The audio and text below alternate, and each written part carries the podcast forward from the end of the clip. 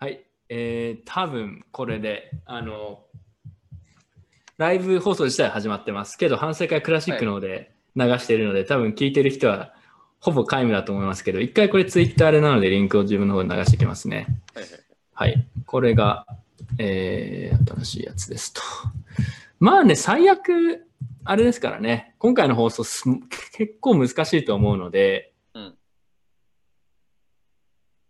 聞かなくてもラ、まあ、ライブで聞いてくれた方が面白いとは思いますけど、えー、ちょっと待ってくださいね。まあ多分、リアルタイムで見ようとする人は、ツイッターも今見てると思うんで。確かに、うんそれ、そその説を信じたい。うん。えーすみませんね。えーっと、これちなみに今聞いてる人はいないかもしれないですないですけど、後で聞く人もいると思うので、一応言っておくと、ちょっとですね、テクニカル技術障害というか、バグみたいなのがあって、今回は、えー反省会のメインチャンネルじゃなくて、サブチャンネルの方で、えーちょっと一時的にライブ放送と力しています。で、この動画自体は後でメインチャンネルの方に、えー移植し直すので、それは問題ない。というか多分これを後で見る人はみんなメインチャンネルで見てるはずですけど。はい。えーじゃあちょっとツイッターの方でいつも通り、えーリンクとかを貼っていくので、ちょっと待ってください。はい。じゃあ、カナゴールド、今のうちにちょっとその、今回の論文のきっかけというか、こう、インスピレーションになったちょっと裏話みたいなのがあったら聞きたいんですけど、あ何してる時になんかこう、インスピレーションが降りたとか、あ、あそれは確かですね、なんか2ヶ月前ぐらいだったか、いつ頃か忘れましたけど、うん。こう、ある日、確かなんか SBI かどこかがマイニング事業に参入するっていうニュースがあった日があったんですよね。ああ、ありましたね、SBI。覚えてます。うん。そうそうそう。で、あれ朝起きて、あの記事を見て、で、人はなぜマイニングするんだろうかと 思ったわけですよ。で、なるほど。あの、まあ、バスで通勤してるんで、バスの中で、こう、そもそもマイニングっていうのは一体何なんだろうかって考えてたところ、うん。ああれはコールオプションを買っているんだというところに気づいてですね。でそれから、はいあとは、あの、もうなんというか一瞬でガーッと全部出てきたというか、うん、最初はそこの着想がなぜか得られた SBI のおかげだなというところですかね。SBI のおかげだった。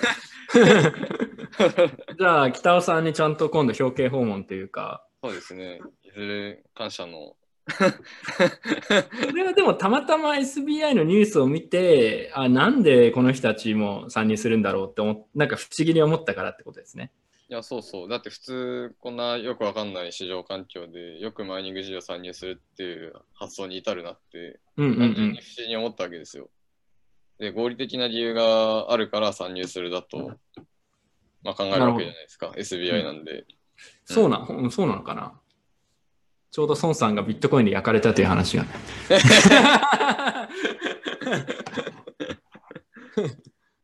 あのあとは、まあ、あのビットコインキャッシュをいきなりやめるとかいう発表もありましたし、まあ、それはちょっとわかんないですけど、なるほどね。ただ、今日、あのコールオプションの話とかも最初に冒頭してもらう予定ですけど、コールオプションの話とかっていうのは前職とかでも結構もうずっとそういうのをやってたりってことですもんね。あ、ビットフライの時ですか？あ、その前とかも含めて。あ、その前まで言ったら、それは当然なんというか、普通にそういう世界の人だったというところですね。だからまあ、コールオプション自体は馴染みがもともとあったし、そもそも大学院での専攻が金融工学なので、うん。まあ何でもその金融工学的に物事を考える癖がついているっていうところがあります。うん。あるあるですね。でも最近も金融工学って聞くと、結構モテない男たちの影響からもう恋愛工学しかなぜか思い出せなくなって笑っちゃうんですよね。まあ、金融工学は真面目な学問なはずなんですけど、なぜかね、それ言葉を聞くといつもクスッときちゃうんですよ。金融工え恋愛工学の人も金融工学の人ですからね。そうそうそうそうそう。そうそうそうそうそうそうそう。だからそれをあの金融工学を恋愛に当てはめたらあれになっちゃったと。それをマイニングに当てはめたら今日これからする話になったと。いうことですね。バンドです、金融工学。そうそうそなるほどね。逆にじゃあ今まではそういううん。あのー発想は、まあでもしてなかったってことですね。だからある時、パッと気づいたっていう。うん、そうですね。まあなんか、マイニングするとビットコインもらえて嬉しいな、みんな嬉しいんだろうなっていう思いでいましたからね。まあそうですね。まあ自分も含めてですけど、マイニングってこう、いろいろ言われたり、まあマイニングしてる人たちうんがいますけど、結構クローズドな世界だったりとか、実際どういうふうなオペレーションがされてるかもよくわからなかったりとか、うん。どういうモチベーションでマイナーが動いてるかって案外わかんなかったりするので、うん。うん。なるほどね。まあそろそろ、今ちなみにこれ何人集まったかなちょっとね、チャンネルが普段と違うのでね、あのー人の流入があんまり多くないかもしれないですけど、まあ。最悪、あれですね、あのー別に後でメインチャンネルに上げるので、そっちの方にみんなで見てもらうっていう感じでまあそうでしょうか。う。うんもうちょいでもまあ待ちましょう。じゃあちょっと、えー今日のアジェンダを言っていきますけど、人が集まるまでに。えーはい昨日、カナゴールドとちょっと話して、まあ、結構難しい話題なので、どういうふうに説明したらいいかなって話をしたんですけど、まず、えー前提となるコールオプションだったりとか、まあ、そういう基本の話をまず解説してもらって、まあ、自分も含めてそこら辺のまず理解がそんなにない人も多いので、うんうん。そこをしてもらった後に、じゃあその理論がなんで、まあ、ASIC に当てはまるのかっていう話。で、それを、そのいろんな前提をやって、えーその同じ考え方をマイニングの世界に、えー持ち込むと、こういうことがわかりますという話を、まあ、論文の主張ですね、のところを説明してもらった後に、じゃあ、それが正しいとして、どういう、今後どういうことが起きるのかとか、まあ、ビットコイン、POW 通貨、まあ、もしくは他のコインも含めてどういう、えー意味を持つのか、みたいな話をしようと思います。で、うん多分、えー後半の方はまあ割と自己満も含めて、まあ自分も適当な質問をしてったりとかしますけど、まあなんか何を言ってるかよくわかんないっていう人もいるかもしれないですけど、多分、昨日自分カナゴールドにいろいろ説明してもらったんですけど、えーまあちゃんと聞けばわかるかなっていうくらいだと思うので、えーマニアックな人には特に楽しいんじゃないかなと思います。重そうですね。要な、重要な話なので。まで、うんあ、どうぞどうぞ。あ、いや、まあなんか多分、どうせマニアしか最後まで聞かないだろうし。このチャンネルだって女性の視聴率0.5%ですよ。びっくりしましたよ。だって、全体の視聴人数考えたら何人だよって。0.5ってその1%いってないってやばいなと思いましたよね。そうそうそうトータルでどんなに20人とかしか見てないってことですもんね。うんそうそう、1000視聴数があったとして、まあ、1000人それがこういうユーザーが見てるとして、まあ、ご5人で。はい すごい。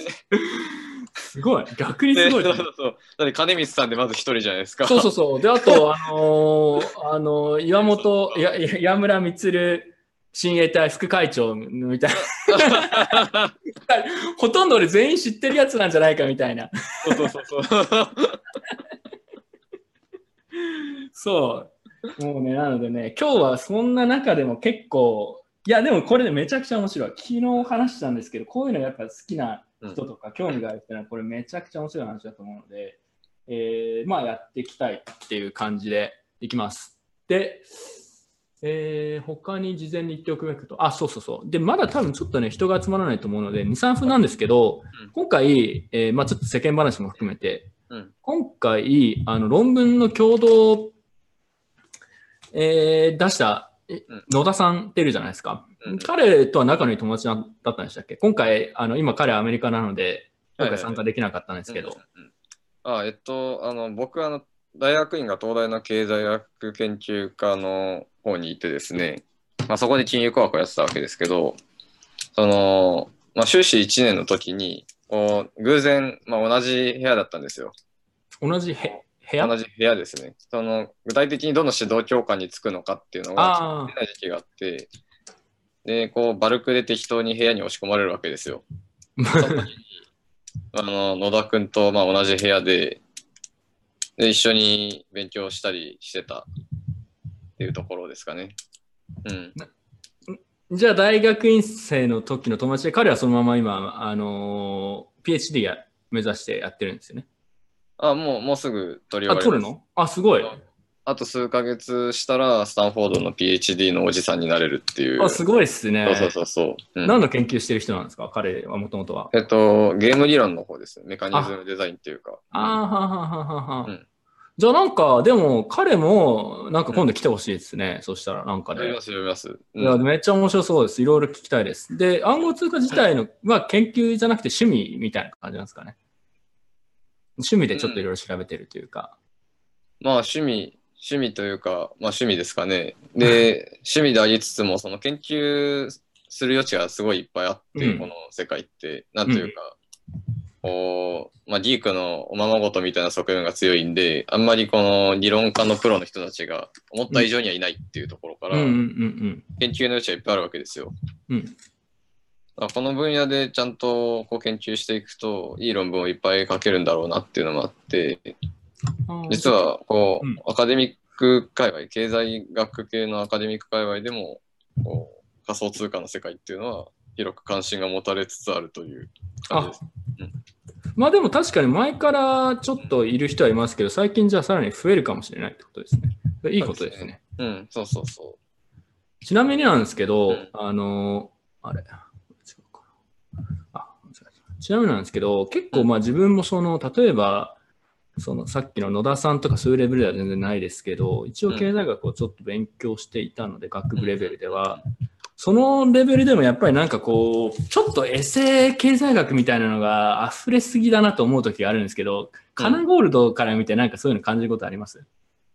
ああ、いや、そのいわゆるエセ、エセ経済学みたいなのって、うん。大体そのマクロ経済学寄りの話なんですよ。うんうんうんこう、まあ、よくあるマクロ経済学の理論って結構その、まあ、ミクロ的な基礎づけがちゃんとされていなくて本当なのかって言われてもちょっと怪しかったりするものが、まあ、結構あるというところでうん。なので、まあ、そういうのもあって、まあ、なんというか僕も野田もあまりマクロ経済寄りの話っていうのは、まあ、そもそもあまりちゃんと勉強しないというか、わかる。俺も全然わかんない。マクロは。うん。そう。で、その、例えば金融工学の世界って完全に、その、なんだ、なんというか、まあその意味で疑いの余地もない論理構成になっていて、うんうんうん。で、まあゲーム理論もその意味で、まあ似ているというか、その、まあ、ちゃんと理論的にモデリングされている世界観なんですよね。うんうんうん。っていう意味で、まあそういうのやってる人たちからすると、まあ最近のエセ経済学みたいなのは、まあそもそもなんというか、あの、話題にも上らないというか、うんうん。うん。いや、なんかでもまあそういうのもあるんですけど、なんか、うんまあ、まあでもこれはいいわ。別に大したりしない。そのマクロ経済の話は確かに自分もわかんないし、その、検証のしようがないやつが結構多いので、こうなるだろう的な。うん。まあなんかそれは自分はあまり興味がないんですけど、なんかミクロの話でも結構、うん。うーん、まああの研究者レベルの話じゃなくて、うん。あの、末端レベルの話なんでしょうけど、これはゲーム理論でうまくいきますみたいな、そういうことをやりたりするパターンみたいなのが、いや、どう、意味がちょっとよくわからないみたいな話を結構あ、それ、それ、最近ツイッターで見ましたよ。いや、ゲーム理論的になんか絶対に大丈夫だ、みたいな。いや、そうそうそう。なんか、意味がわからない。何がゲーム理論になってるかよくわからないって。あそれはまあ、なんか言葉が一人歩きしてるだけで。そうそうそうそうそうそう。なんかそういうパターンが結構ね、あります。うん。そう。あと、なんか、うん。ゲーム理論、そうそうそう。囚人のジレンマの勉強すると、ゲーム理論のエキスパートっぽくなるみたいそうそうそうそうそう。ねてを理解、俺はゲーム理論すべてを理解しな。たある。ある。あのね、たまになんか習字のジレンマとか例で使ったりするんですけど、なんかすごいにわかっぽい感じが出るんですよ。あれを出した瞬間ににわか感がすごい出るんですよ。うん多分経済学をやった人が多分言いたくない言葉なので、トップにね、君臨してると思うんですけど、あのゲーム理論に基づくととか、あと行動経済学によるとかっていうのがちょっと言っちゃダメなキーワードなんですよ。何にも基づいてないからみたいな。そういや行動経済学に基づくとって大体の場合、なんか よくわかんないけどそうなってる。そうそうそうそうそう、わかる。超わかる。超わかる。あもうなんかその時点で、あーこれダメなんだろうなって思いますもん。なんか恋愛工学に基づくとと言ってると同じレベルですよ、本当。ダメなんだろうな、みたいな。はい、えー、ちょっとすいません。結構ね、真面目な話の前にね、すごいどうでもいい軽い話が増えちゃったんですけど、えー、ちょっと残念ながら人は普段よりは多くはないですけど、まあでもやっていきましょうか。はい、まあ平日なんでしょうがないでしょう。まうん。のと、うん、そうね。うん、楽しみにしてる人って言った人は、ツイッターを見、ここで見てくださいって言っても何もアクションにつながらないですけど、見てることを、見てることを祈ります。あの、見てる人で変わったよってツイッターで言っておいてください。このリンクだよって。反省会の方のチャンネルじゃないよって言っててください。まあ、じゃあ行ってきましょうか。まあ、最初の方はまあ、カナゴールドからこういろいろ説明をしてもらって、で、多分いけるので、うん、えー、ちょっと待ってくださいね。じゃあ、えー、用意してもらったリンクを見ていきます。えー、ちょっと待ってください。これか。そうなんですよ。僕ね、ちょっとさっき直前でね、やろうとして、あ、これか。もうなんか、ズームのバグかなんかでうまくできない感じになっちゃったんですけど、うん、なぜかその過程で自分のパソコンの設定が中国語になりましたからね。いろいろな、いろいろ な、なんか全部中国語になってるぞと思って、後で直さなくちゃって今、ちょっと必死に考えてるんですけど、ちょっと待ってください。ちょっとスライドを出すんで、ちょっと待って。いろいろ不手際感が今すごいんですけど、ブラウザの言語設定も中国語だし、困るわ。はい。で、これで、えー、いけるはず。いやいや。今日は4月の24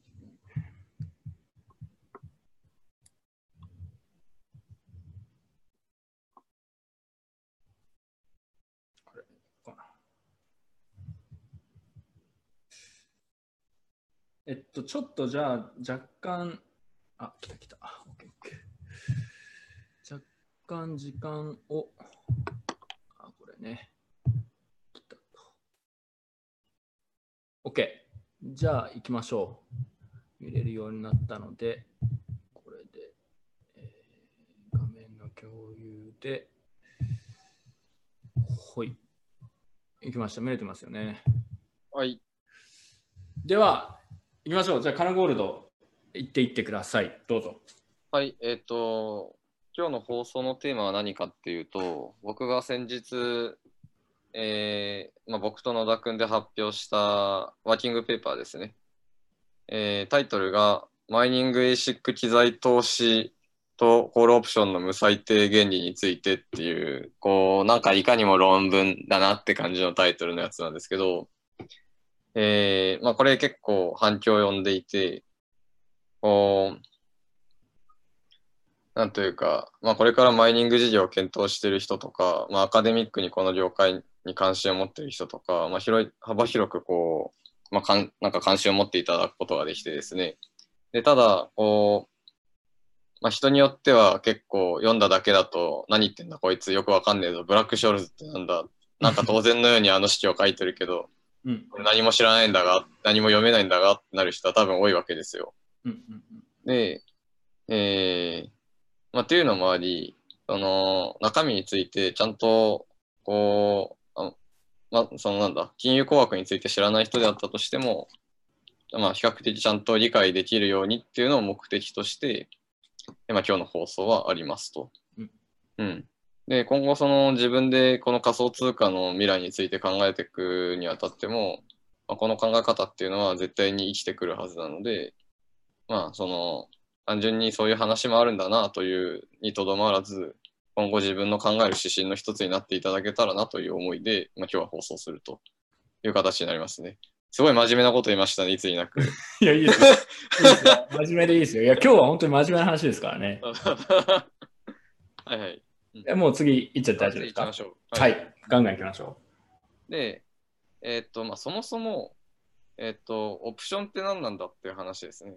この論文ちょっと読んでくれた人は多分ほとんどだと思うんですけど、まあ、コールオプションとかヨーロピアン型とかなんとかって言われても、まあ、よくわかりませんという人はまず多いと思うので、まずちょっと一般論的にオプションって何なんだろうっていうのを解説したいと思いますと。で、えーここでは例えば1個目ですね、ヨーロピアン型コールオプションっていう名前のやつがありますと。で、これはどんなものかっていうと、例えばこんなものですと。えー2019年5月31日12時00分、まあ、今から今から1ヶ月と1週間後ぐらいですかね。うんのその日のその時刻に 1BTC を70万円で買う権利みたいなものが、えーコールオプションなんですよね。うんで、これどういうことかっていうと、あまあ、どういうことかっていうのはちょっと次に行きましょう。次のページになるんですけど、はいあえっと、まあ、他にも例えばオプションって言ったときには、プットオプションって呼ばれるものや、えー同じコールオプションでもアメリカン型、ヨーロピアン型じゃなくてアメリカン型と呼ばれるものもあったりしますと。で、まあ、コールオプションとプットオプションの違いはシンプルで、ある価格で買う権利、プットオプションはある価格で売る権利ですね。うんで、アメリカン型っていうのはどういうことかっていうと、その日まで、その書かれている期日までの好きなタイミングでいつでも権利を行使していいよと、深夜1時だろうがなんだろうが。うん。っていう違いですと。ヨーロピアン型はその決められた時刻、その瞬間にあなたどうしますと一回聞かれるという話ですね。というような形で、まあ、いろんなバリエーションがあるのがこのオプションですと。で、ちょっと次のスライドに行っていただくと、はい。で、このヨーロピアン型コールオプションを買うと何が嬉しいのって話ですね。そうですね。その、多分そもそもオプションという概念自体にあまり慣れてない人も一部いると思うので。うん。これちょっともうちょっと深く見てみましょうと。で、さっきの例だと、2019年5月31日12時00分に 1BTC を70万円で買う権利っていうと、この権利ってどんなものなんだろうっていうのを考えてみるとですね、例えば、まあ、5月31日のその時間に、ビットコインの値段が70万円未満だったらどうなるかっていうと、例えば65万円とか69万円ですね。うんで、だったとすると、あなたは70万円で買う権利がありますが、買いますかと聞かれたらどうするかというと、いや、そんだったらビットフライヤーで69万円で買いますよって話になるわけですよ。うんで、ただ、あもし70万円以上、70万円以上になっていたらどうするかと。で、例えば、その時刻にビ,、えービットフライヤーで73万円で買えますよってなってたら、えーどうするかというと、ビットフライヤーで例えば73万円で売り買いされてたとしたら、このオプションの権利を行使して、えー70万円で買えるよ、買えるけど買いますって言われたら、それは買いますよねと。今だったら53万円で売買されてるものが70万円で売ってる、え買えますよって言われたら、当然70万円で買って、で、そのままビットフライで売っちゃえば3万円儲かるわけじゃないですか。っていうことから、うんと、このビットコインを70万円で買う権利っていうのは、その、ワンチャン儲かるわけですよね。ワンチャン儲かると。なんか、70万円超えてくれたら、まあその時はワンチャン儲かるけど、その70万円いかなかったとしても、まあお金は減らないわけですよ。その将来においては。うんうんうんで、だからある意味、こう、ワンチャン儲かるけど、っていうのは、ある種宝くじなわけですよね。宝くじの場合は、ちょっと確率があまりにも低すぎて、まあ、必ず当たらないものみたいな感じになってますけど、うんまあ、ワンチャンは当たりますと。うんうんで当たるっていうのは価格がすごい上がっていって、うん、うんそし、たら事前に安い金額で買えるような約束をしているので、うんま。アップサイドがあるってことですよね。そうですね、そうですね。まあ、さっきの73万円だったらっていう例だと3万円の儲けですけど、これがなんと来月末には230万円までいってましたってなったら、儲けは230万引く70万なんで、うん160万とか儲かるわけですね。うん。まあ嬉しいですね。あまあ結構宝くじ的な感じですよね。うん。うん。で、まあ宝くじなんで、この権利って、ただでは手に入らないわけですよ。うん。だから、まあ将来的には、将来的に大損するとか絶対ない。うん自分が将来払わされることは絶対ないんだけれども、その代わりに今、このギャンブルに参加するときに、まあ、なんというか、宝くじ代を払えよという形で、まあ、売られているのが、このコールオプションってやつなんですよね。うんうんこれが現物で普通に買うと、まあ、上がったらその分だけまあ嬉しいってことですけど、同時に下がってめちゃくちゃ損する可能性もあるので、うん。そうですもんね。だからリスクを、下がった時のリスクをちょっと減らしておきつつ、一応上がった時はうん。アップサイドも残しておきたい人のための、なんかまあそうですね。そうそうそうそう。そういう理解で大丈夫ですか、うん、上がると思ったら、今、まあ、普通の人はよくその、まあ、例えばビットフライヤー FX でレバレッジ、まあ、3倍とか5倍とか15倍かけて、まあ、ロングポジション取るわけじゃないですか。で、ただ、そうすると、まあ、結構盛大にやられたり、その、そのロスカットが間に合わなかったりすると、まあ、追加で入金しなきゃいけないみたいなリスクもあったりするわけですよね。うん。で、まあ、そういうのは嫌な人は、例えばこういうのを買っておくと、まあ、最初にかかったコスト以上絶対にやられずに、まあ儲かるわけですよ、うんと、ワンチャン。うん。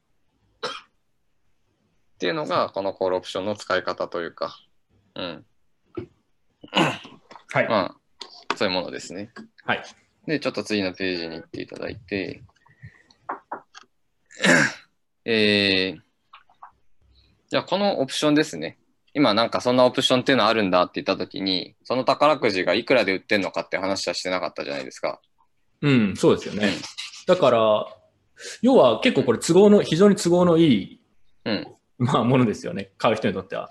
買う人にとってはそう、都合、そうそうそうそう、すごいいいとこ取りしたようなもんいいとこ取りしたようなもんですもんね。そうそう、うん上がった時にだけお金欲しいっていう、なんだそれやって話じゃないですか。そうそう。安かったらそそれたくさん買いたいですよ、自分だから。そうそうそうそうそう。で、このオプションの値段っていうのは何で決まるのかなっていうのを考えたときに、まあ、ここに書いてある4つの要素で決まるわけですね。うんで、1つ目が金利ですと。金利って日本だと、まあ、ほぼゼロ金利なんで、まあ、まあ、ほぼ無視していいですと。うん粉忘れていいですと。うん。で次に大事なのは、その今の価格と公式価格がどれほど離れてるかですね。今、確かビットコイン62万円ぐらいでしたっけ、今日。確か、うー61万、61万円ぐらいですよね。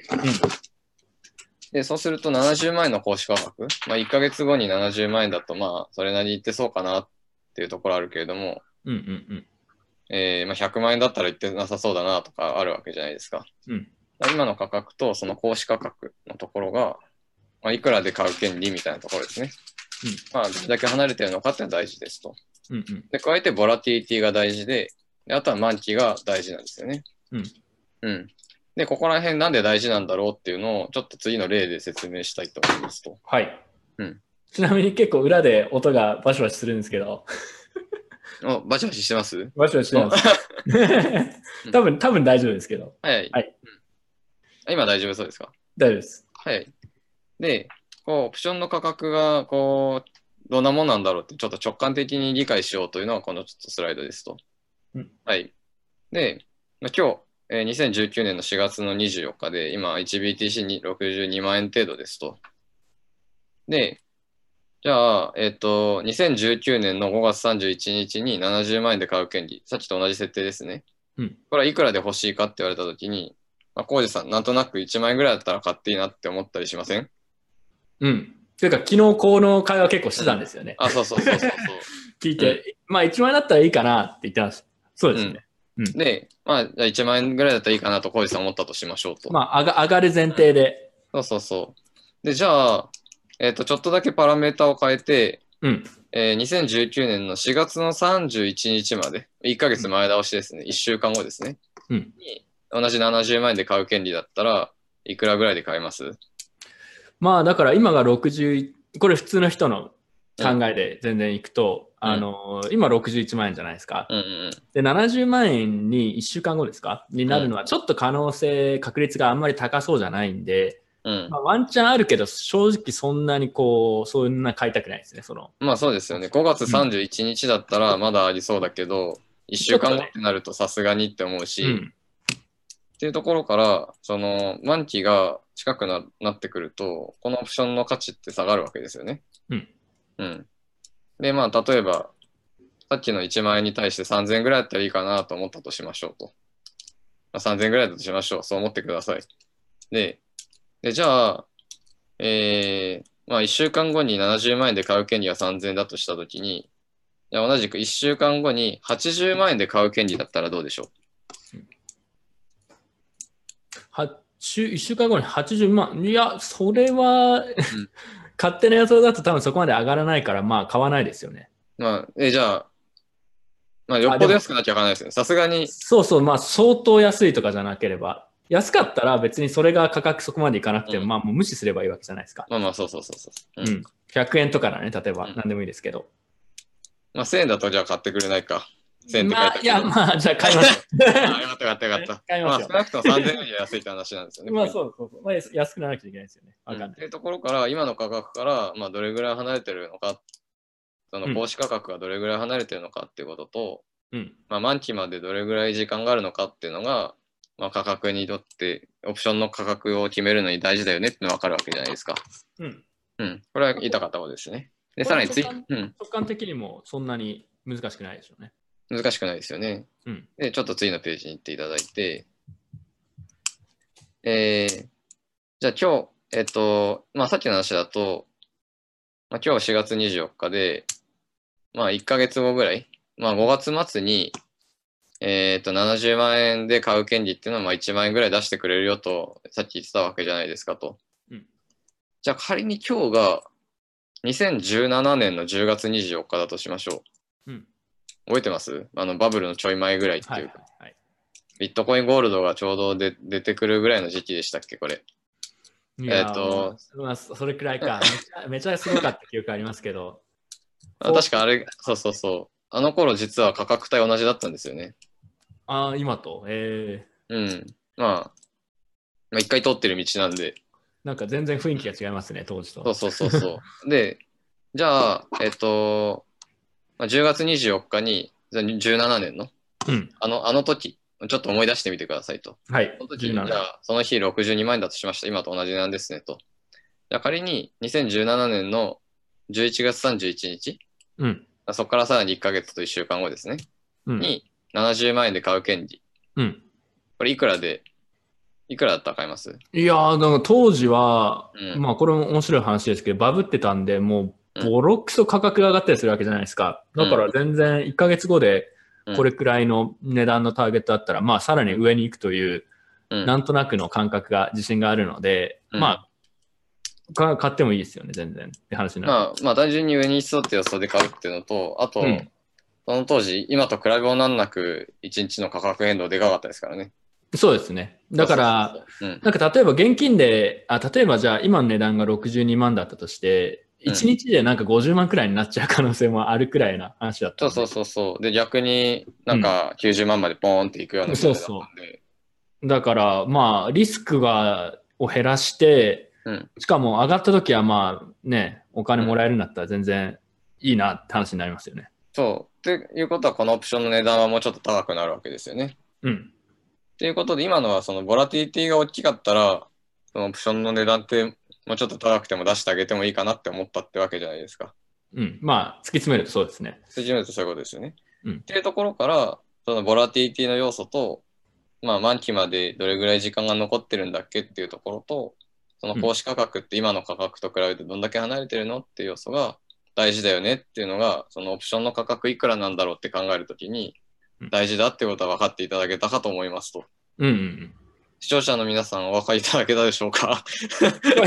視聴者がね、なんか反応がない。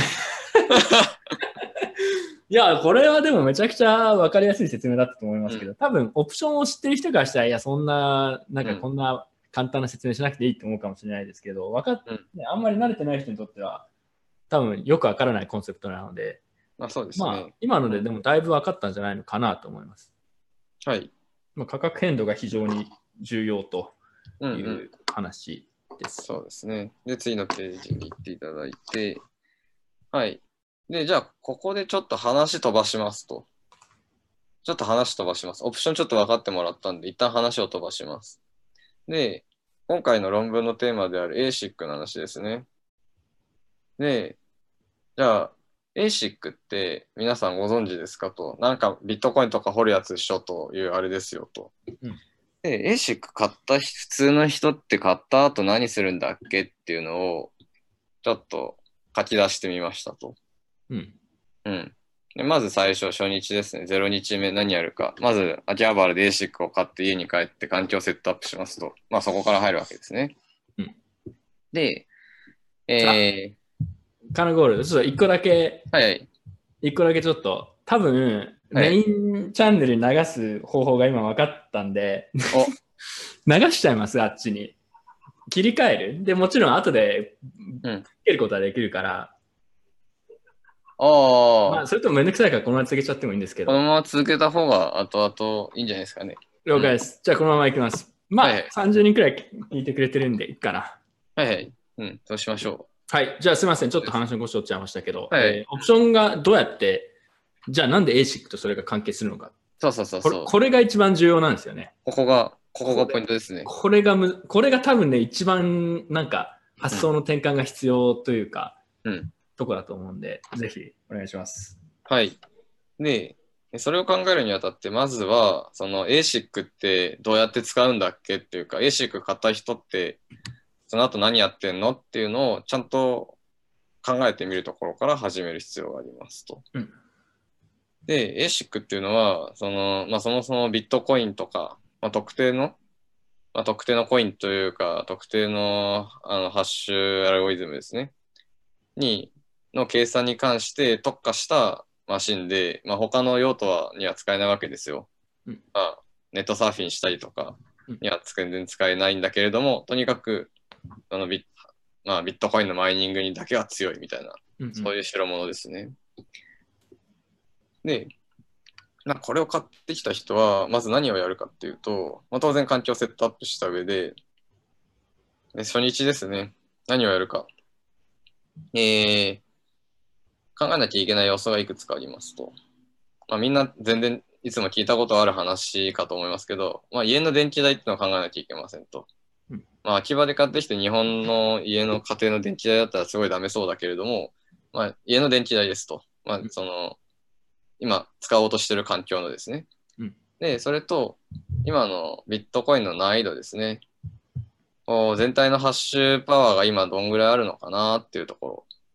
で、それに対して今こう買ってきた ASIC マシンが、まあ、単位時間あたり、また1日あたり、えーまあ、どんぐらい掘れるんですかというところですね。で、えーここから、うんと、じゃあ1日あたり平均すると、まあなん、まあ、いくら分儲かるのか、まあ、売り上げが上がるのかなっていうのを、まず最初に計算してあげる必要があるわけじゃないですか。えっと、今、これからマイニング始めるぞって思った時に、とりあえずなんか電源オンにしてそのまま寝てるってことはまあやらないわけで、まあ今このマシンだとどれぐらい掘れるのかなっていうのを考えますと。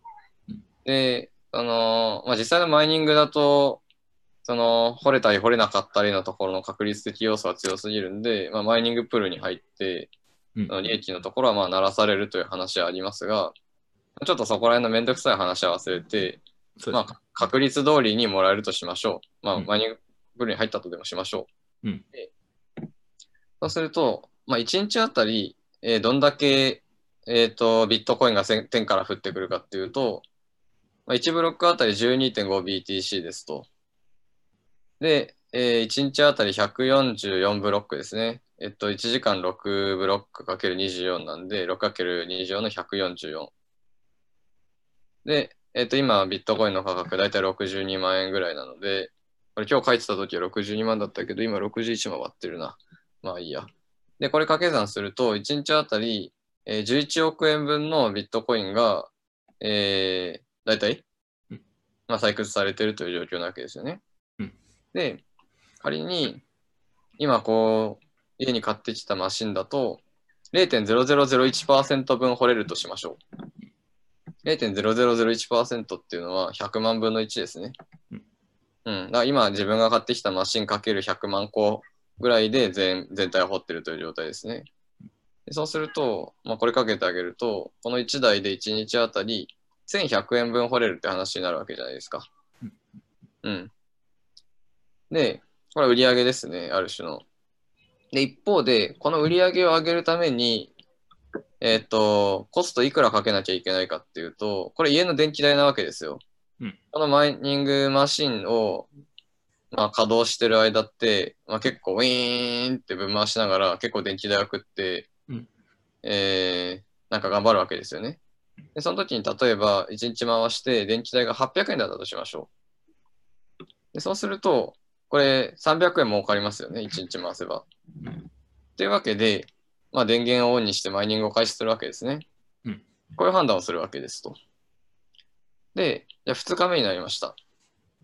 で、1日経ったので、まあ300円儲かったなとなってるわけですと。で、仮に明日こう朝起きてみたときにビットコインの値段がちょうど半分の31万円まで落ちてたとしましょう。そうするとどうでしょうかと。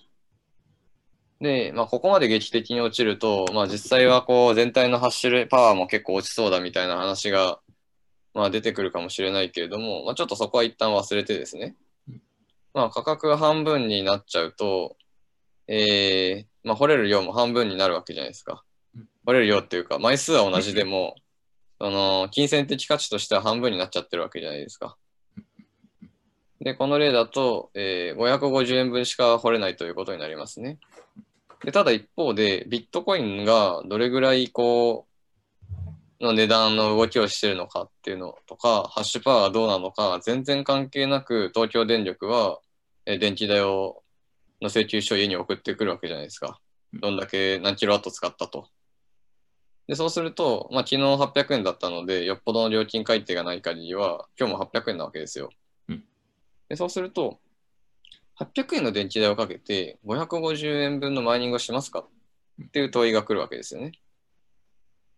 で、これは絶対にやらないわけですよ。絶対やらないですと。その、なんとなくこう趣味で買ってきて、ボタンポチって電源入れて寝てる人ってのはまあ当然いるかもしれないけれども、まあ、もしちゃんと商売としてやろうとする限りにおいては、これ絶対電源オンにしないですよね。うんで、まあいや、でもビットコイン将来上がるかもしれない、欲しいんだって言うんだったら、電気代払うんじゃなくて、その800円を、買えばいいですから。そうそうそう、ビットフライに送金して買えばいいわけですよ。そうそうそう。わかる。うん。ってなるので、えまあ、電源を落とすわけですね。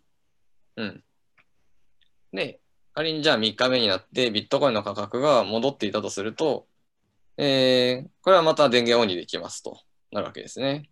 まあ価格にもよりますけど。っていう、その、まあこれ今1日単位でこう考えてたけれども、電源オン、儲かるときだけオンにして、電気代と比べたときに儲からないときは、えー権利を行使しないと。ビットコインを掘る権利を行使しないという話なわけですね。えーまあ、言い方を変えると、えっ、と、ビットコインを800円で買う権利っていうことですよね、これはうん。ある意味そう言えますと。で、ビットコインを800円で買う権利。うん。ああ、まあそうなりますね。はいそうそうそうう。そう。えっと、1日目の話だったら1100円分のビットコインを、えっと、800円で買う権利が与えられてますと。まあ電気代がある程度固定だったとして、市場価格がま変わるけど、市場価格がどうなっても、俺は絶対800円払えば、うんまあ、せ1コインもらえるとそうそうそうそうそう。いうことでですもんね。なるほどね。うん。うん。で、なので1日目は、えっと、今日は1100円分のビットコインが、えで、1100円で取引されてるビットコインがあるんだけど、これあなた800円で買う権利がありますが、買いますかと言われたら当然買う絶し、対買う。で2日目は絶対に買わないわけですよね。うんっていうことから、これって、えっと、毎日毎日、コールオプション持ってる状態と同じなわけですよね。うん。で、ちょっと次のページに行っていただいてですね。うん。で、こう、まあ今、3日目ぐらいまで書きましたけど、ある N 日目ですね。で N 日目になると、どういう気持ちになってるかっていうと、まあ N 日前、例えば100日だったら、まあ100日前に ASIC を買ったおかげで、まあ今は、その電池代よりもマイニング報酬が多い時にだけ電源をオンにすることで、ワンチャン無リスクでお金が入ってくるという状態になってるわけですよね。うん。で、えー まあその無リスクで儲かるラインなのかどうかっていうのは、その、まあ、電気代は大体固定なんで、その時の価格の状況と、まあ、ディフィカルティによって決まりますね、とうんいうことですね。うん。で、これがどこまで続くかというと、ここでは T 日目って書いてますね。あ、A シクが壊れたと。まあ、A シクが寿命を迎えるまでの、えー、ちょっと下で太字で書いてますけど、こう、まあ、全体のハッシュレートによって、まあ、いろいろとこう、ハッシュレートの推移と価格の推移で、あ、ハッシュレートの推移によって、まあ、いろんな公式価格の変化がありつつも、えーこう、満期が1日のものから T 日目までの、T 日のものまで、まあ、いろんな種類のコールオプションをまとめて、えー手に入れてる状態だと考えることができるわけですよね。ここまでイメージわかりますかね？自分は昨日事前にいろいろ話したんでわかるけど、あの、そうね、ぜひ見てる人でまだちょっとよくわかんないっていう人も結構いると思うので、ぜひコメント欲しいんだけど、ちょっとそしたら自分からなんかうん。質問をすればいいかな。ワンチャン無リスクでお金が入ってくる。うんまあコールオプションのさっきの話だと、うん。えーまあ、800円。ただこれ、あのー無リスクって書いてありますけど、本当はこの例で言うと、無リスクではなくて、A シクを買ってくるためのお金とかが、あ、えっと、この N 日目になってしまった段階においては、うん。買った後については無リスクなわけですよ。ああ、ああ、ああ。それ以降、それ以上、そのポケットに、でも一旦買った後はポケットに1万も入ってなかったとしても、うんこれができるよというわけですね。うん追加で金払えと言われる日は絶対に来ないわけですよ。なるほどね。うん。そう。なんか、こう、1万円分の魔法石を買うと、なんかガチャが無料で何回できるみたいな話にもちょっと似てますけど、まあ、その一旦買ってしまえば、うん。まあ、最初のそこのコストは払わなくちゃいけないけど、うんえー一旦それを買ってしまえば、うん、えーもしビットコインの価格が上がったら、上がった時だけうん、オプションを行使するというか、うん。うん。まあ、電気代800円で価格が1000円だったら、よっしゃ、じゃあうん、これはやるわっていうし、うん。逆にビットコインの価格がすごい下がっちゃってて、800円以下、まあ750円とかだったら、うん、まあもう、いお金、A しか買うのにお金払っちゃったけど、うんまあもういいかと。あの、うん掘っても意味ないから掘りませんうん。って言ってるっていうことですよね。そうそうそうそうそう。で、これがさっきのオプションの話と、まあ今わざとそういうふうに、うんそういう表現を使いましたけど、それと非常に似てるっていうことですね。そうですね。これ今うん1日単位で区切ってみましたけど、まあ本当はその1時間単位とか10分単位とか、もっと細かくしてあげた方が本当はいいわけですよね。電源オンオフを切り替えるところ。うん。うん結構なんかでもコメント分かってるって言ってるんで、優秀ですよ。うん。よかったよかった。すごい。うん。まあサバイバーバイアス的なのは相当ありますけど。サバイバーバー編。これは日本人全員頭いいなみたいな。はい。えーっと、なるほど。まあ、で、で、今、ここまでついていけてるとして、じゃあ次行きましょうか。次に行きましょう。で、そうすると、えー、ASIC を買うと、たくさんのビットコインのコールオプションを、まあ、手に入れることができるということは分かったわけじゃないですか。うんで、そうすると、その ASIC の価値、まあ、いくらで買ったかって置いといてですね、まあ、その手にしたこの ASIC の価値っていうのは、そのオプションの価値の和で考えることができるわけじゃないですか。うんで、その、もしそのオプションたちが欲しいんだったら、選択肢は2つ用意されていて、で1つは、その、どっかの取引所でそのオプションを買ってくるのか、えー、まあ、はたまた素直にその ASIC を買ってくるのかうん。単純に安い方を買った方が得なわけですよね。うん当たり前のことしてます。同じ、同じ商品は同じ、なんか安いところで買いましょうといううん、極めて当たり前の話ですね。で、っていうところから、その ASIC の価値をビットコインのコールオプションの和で考えたときに、その、オプションが欲しい人たちにとっては、どっかの取引所で買ってくるのか、またまたその ASIC を買うことでそのオプションを手に入れるのかの、という2つの選択肢の中から選ぶ権利があるとうんいうの、いう状況に置かれているのが、この ASIC という存在だということができるわけですね。うんうんうん。で、その時に、この、まあ、コールオプション分かったと。で、じゃあそのコールオプションはどこの取引所に行けば売ってるのかと。ビットフライに売ってるのかと。ビットメックスに売ってるのかと。うん言われると、まあ、まあ、そこらには売ってないと。うんで、なんか確か前見たら、うん結構ちょっとマイナーな取引所に行くとビットコインのコールオプション売ってるとこは何社かあってですね。あるんですか、えーありますありまますあります。えーうんで、公式価格も結構パターンあって、満期もまあ、秋はあんまパターンなかったかな。うん。うん。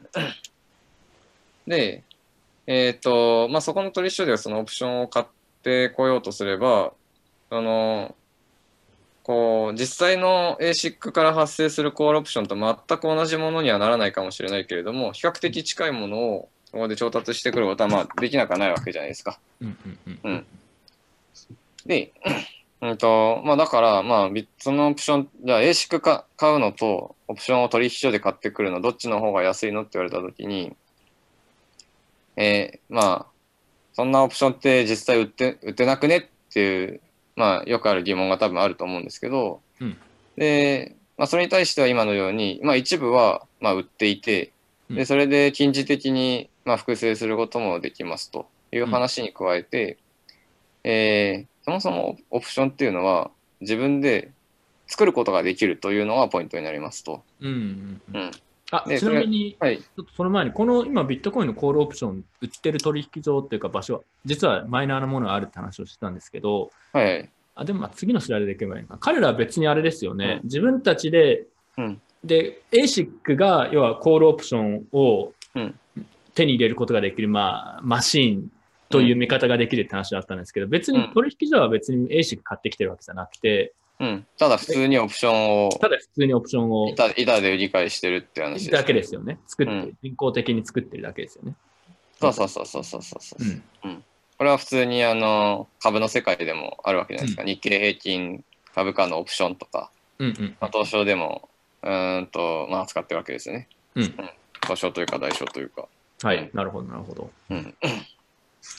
あ、で、で次。はいそうですね。これが、そう、まあ、よくみんなが、そのオプションって、ビットコインのオプションなんて売ってると一緒、今、流動されるとかねえだろって結構思う人いると思うんですけど、うんまあ、そもそもオプションっていうのは、まあ、えー自分で作れるものですというのを、まず、ここで一つ知ってもらいたい。知らない人がいるとしたら。うん。うん。で、例えばですね、ここで、はい。今、1BTC60 万円にします。切りですね、60万円。で、1ヶ月後に50%の確率で90万円になります。50%の確率で30万円になります。30万円上がるか30万円下がるかですね。うんまあ、それしかないシンプルな計算のしやすいビットコインの価格だとしましょう。うんで、じゃあその時に、このビットコイン、1ヶ月後に60万円で 1BTC 買う権利、えー、コージさんが欲しいとしてます。欲しいんですよ。うん欲しいんですね。まあうん、欲しい理由の一つとして、まあ、うん。例えば2017年の時みたいに、うん。すごい、こう、価格が動いてるし、うん。リスクヘッジしたいから欲しいっていうことですね。例えば。うん。例えばそうですね。うん。まあ、ここだとその確率とかも書いちゃ、なんかあー書いちゃってるから、まあ、これだったら、まあ、いくらだったら欲しいかな、みたいなの多分あるかと思いますけど、まあ、こういう予想してるってことですね。うん。大体。まあ、はいこれ、なんかこれ、こうなるんだったら、これ、ビットコインである必要は全然なくてですね、うん。単純に90万になるか、30万になるか、50-50だよっていう。うんうんうんで、これを、まあ、1ヶ月や60万円で買う権利って、コウジさんだったら、これいくらだったら買ってくれるかな。うん。うんうんうんうん。あ、あ聞いてます？うんうん。え、なんか適当に答えればいいですか ?1 ヶ月後すごい、適当ですよ。すごい適当で。うんんじゃあ60万で、うん1ヶ月後に、1ヶ月後に60万で 1BTC 買う権利。うん。いや、なんか、あんまり、あ、でも、そっか。ちゃんと計算しないといけないですけど、でも、あれですね、わかりました。あえてバカに考えると、上も30万円上がるしう、ん下も3 30ですよね。うん。そうそうだから、あんまり差がないように感じて、1ヶ月後に60万円で 1BTC 買うって言われたら、うん。いや、なんかこれ買う意味あるのっていうような気がしますけどね。まあ、ちゃんと期待して計算を私しなきゃいけないですけど。安全安全安全安全安全安全安全うん。あ、暗算で暗算で？安全安全安全で適当に。うん。じゃあなんか、じゃあ適当に言うと、じゃあそんなにこれ意味のないあるオプションに思えないから、じゃあ、じゃあ 1000, 1000円とかって言って。えー、もうさすがにもうちょっと出してよ。じゃあ、じゃあ、じゃあ、じゃあ、じゃあ、1万円、1万円。1万円。はい。えっと、え、だって、その、50%で90万円になる。つまり、60万円でその時買ったら30万円儲かるわけじゃないですか。うんうん、うん。50%で30万儲かって、残りの50%だと、そうかそうそうそう。加減下に落ちたときは、だって気にしなくていいってことになりますあ、そうそうそうあそうそう。じゃあじゃあもう全然アグレッシブにじゃあ買いますよ。じゃあ10万。ああ、10万しか出してくれないのか。適当ですけど。あ、じゃあ、じゃあ、ここ今50%、50%でしたけど、うん。えっと、じゃあ99%対1%だったらどうします？どどっちが99%ですか？上がる方が99%。あー 99%90 万円になって1%、30万円。うん。だったら、えー別に下がる可能性があまり高くないので、うん。あんまりだからこれは高く払わないですよね。その、ってことになりますよね。いやほぼほぼ確実に99 99%の確率でうん。90万になるから30万円儲かるわけですよね。そうそうそう。別にオプションいらないってなりますね。そしたら。あ、じゃあそれ値段次第じゃないですか。まあ、99%で、1ヶ月後に99%で30万円儲かって、うん。1%で1円ももらえませんっていうギャンブルがあったとしたときに、これいくら出しますって話ですよね。うんうんうんうん。うんどうします？いくら、え、99%でけ計算させないでほしい。80。え、じゃあ、のそれこそ 1000, 1000円とかさっき言ったんで。えーそれしか出さないの？え、ちょっとだだって別にオプション買う必要性があまりなくないですか？だって99%の確率で、まあ、1%の確率で、えー、30万だからマイナス30ですか？あ、いやいや、買う、えー60万円で買う権利なんで、うん。その時30万円になったら買わないわけじゃないですか。うんうんうんうん90万円になった時は、えっと、60万円で買って30万円儲かり、うん。うん。30万円になった時は、60万円で買ってもしょうがないんで、買う権利を行使しないわけですよね。うんうんうんうん。で、そうすると、えっ、と、そのオプションを買うと、今の設定だと99%の確率で、えー 30万円儲かって、1%の確率で1円ももらえません。っていうギャンブルなわけじゃないですか。うん。このギャンブルにいくらだったら払うかって言ったときに、1000円どころかもっと出しても良さそうに思ってくれません？じゃあ99.999%にしましょう。99.999%で、えっと30万円儲かって、1 0.0001%の確率で1円ももらえません。うん。という宝くじがあったとします。うんうん、うんこの。宝くじはいくらで買いますか？あ、そうあそういうことね。そういうこと、ね。あそういうことそういうことあそういうこと勘違いした。すみませあ、ん。そうそうそう。要はもうほぼ、ほぼ確実に儲かるってことだから、いやもうそれはもうたくさん払ってもいいですよっていうことね。うん。例えば今の設定だったらいくらぐらいだったら払います？99.9で90万円、で ?30 万円儲かる。あ、30万円儲かる。もう30万にほぼ近い金額。じゃあ29万。29万ぐらいだったら出してもいいと思ってくれるわけですよね。うんうんうんうん。うん。で、うんと、それは待ってた、待ってた答えなんですよ。うんうんうんうん。これは待ってた答えですね。これを29すみません。万ちょっと勘違いしてました。ああ、で、そうそう。で、これ29万円でなら買っていいかなって思うのは、極めて自然な気持ちなわけですよ。でで、それは極めて自然な気持ちで、で、ただその、極めて自然な人がいるとですね、私はこれ、無リスクで儲ける手段があるということになってしまうわけなんですよ、実は。王子さんが今、えっと、まあ、29万円で、うん。こう、まあ、まあ、ほぼ確実に、だいたい1万円ぐらい儲かるっていうギャンブルなわけですよね。うん。うん。を、まあ、買ってくれますと。うん。で、えー、そうするとですね、じゃあ、それ、コウジさんが買うってんだったら、僕はそれ売ってあげるんですよ。コウジさんに。このオプション。で、裏方で僕は、リスクを0.00001%も一切取ることなく、確実に、コウジさんから、コウジさんと契約することで、お金を稼ぐことができるわけですね。っていうのが、えっと、今から話したいことなんですよ。うんうんうんうん。で、ここでワクワクさんって書いてありますと、このワクワクさんはですね、あのー なんかこう、牛乳パックで工作をするだけじゃなくて、オプションも作れちゃうワクワクさんなわけですよ。で、まあ、最初の設定だと、このコウジさんは、えーまあ、このオプションが欲しいなと、まあ、いくらかで売ってほしいなという話だったわけですよね。うんうんうん。で、えーまあ、一旦この50%、50%のが何パーセントでもいいんですけど、まあちょっとその設定に戻りましょう。で、その時に、売ってほしいって浩二さん思ったとしても、これ実は自分で作ることができるわけですよ。金さえあれば作れるわけです。うんで、具体的にどうやったら作れるのかっていうのを今から見ていきます。これは大事です。一行ずつ長さって言いますと、今ポケットに、浩二さんのポケットに15万円入ってます。15万円。はい15万円入ってました。はい。で、えーその状態で、追加でちょっとお金を借りていきます。はい。15万円、15万円を アコムに行ってきます。アコムに行って、1ヶ月ノーローンで借りてくるわけですよね。はい。今やってるか知らないですけど。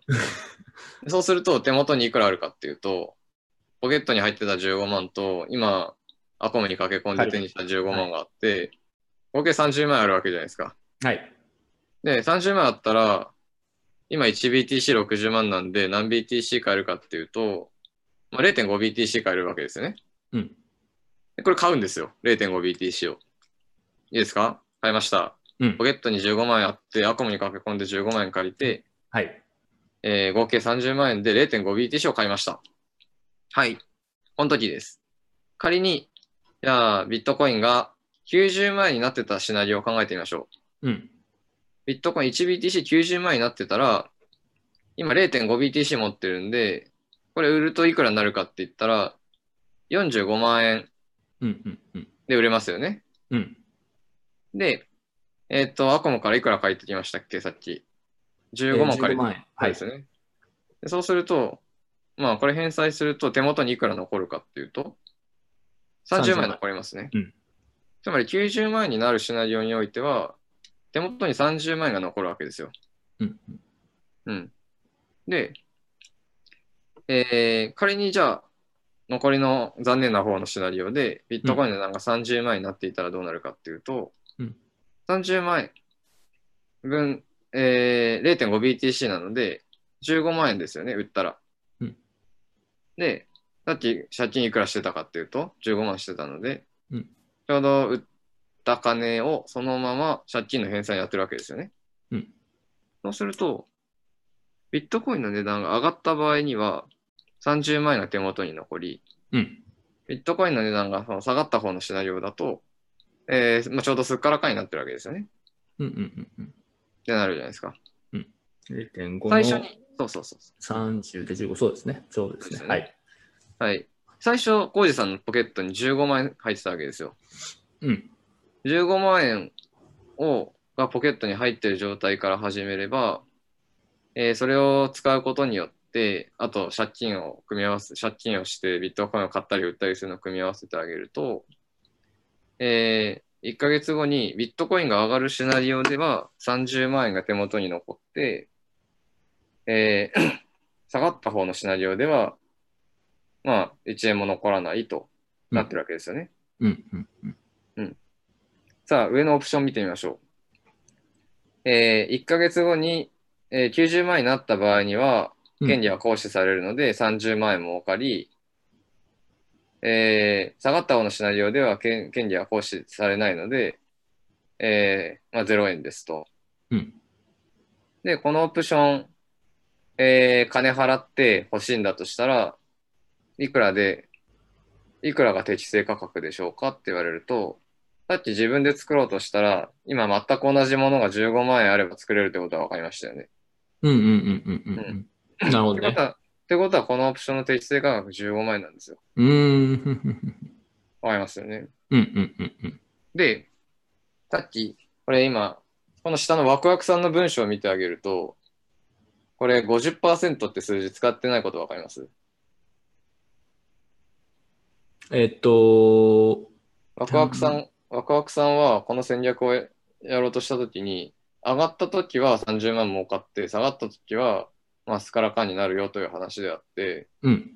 上がる確率、下がる確率っていうのはこの中に出てきてませんよね。うん。うん。うん。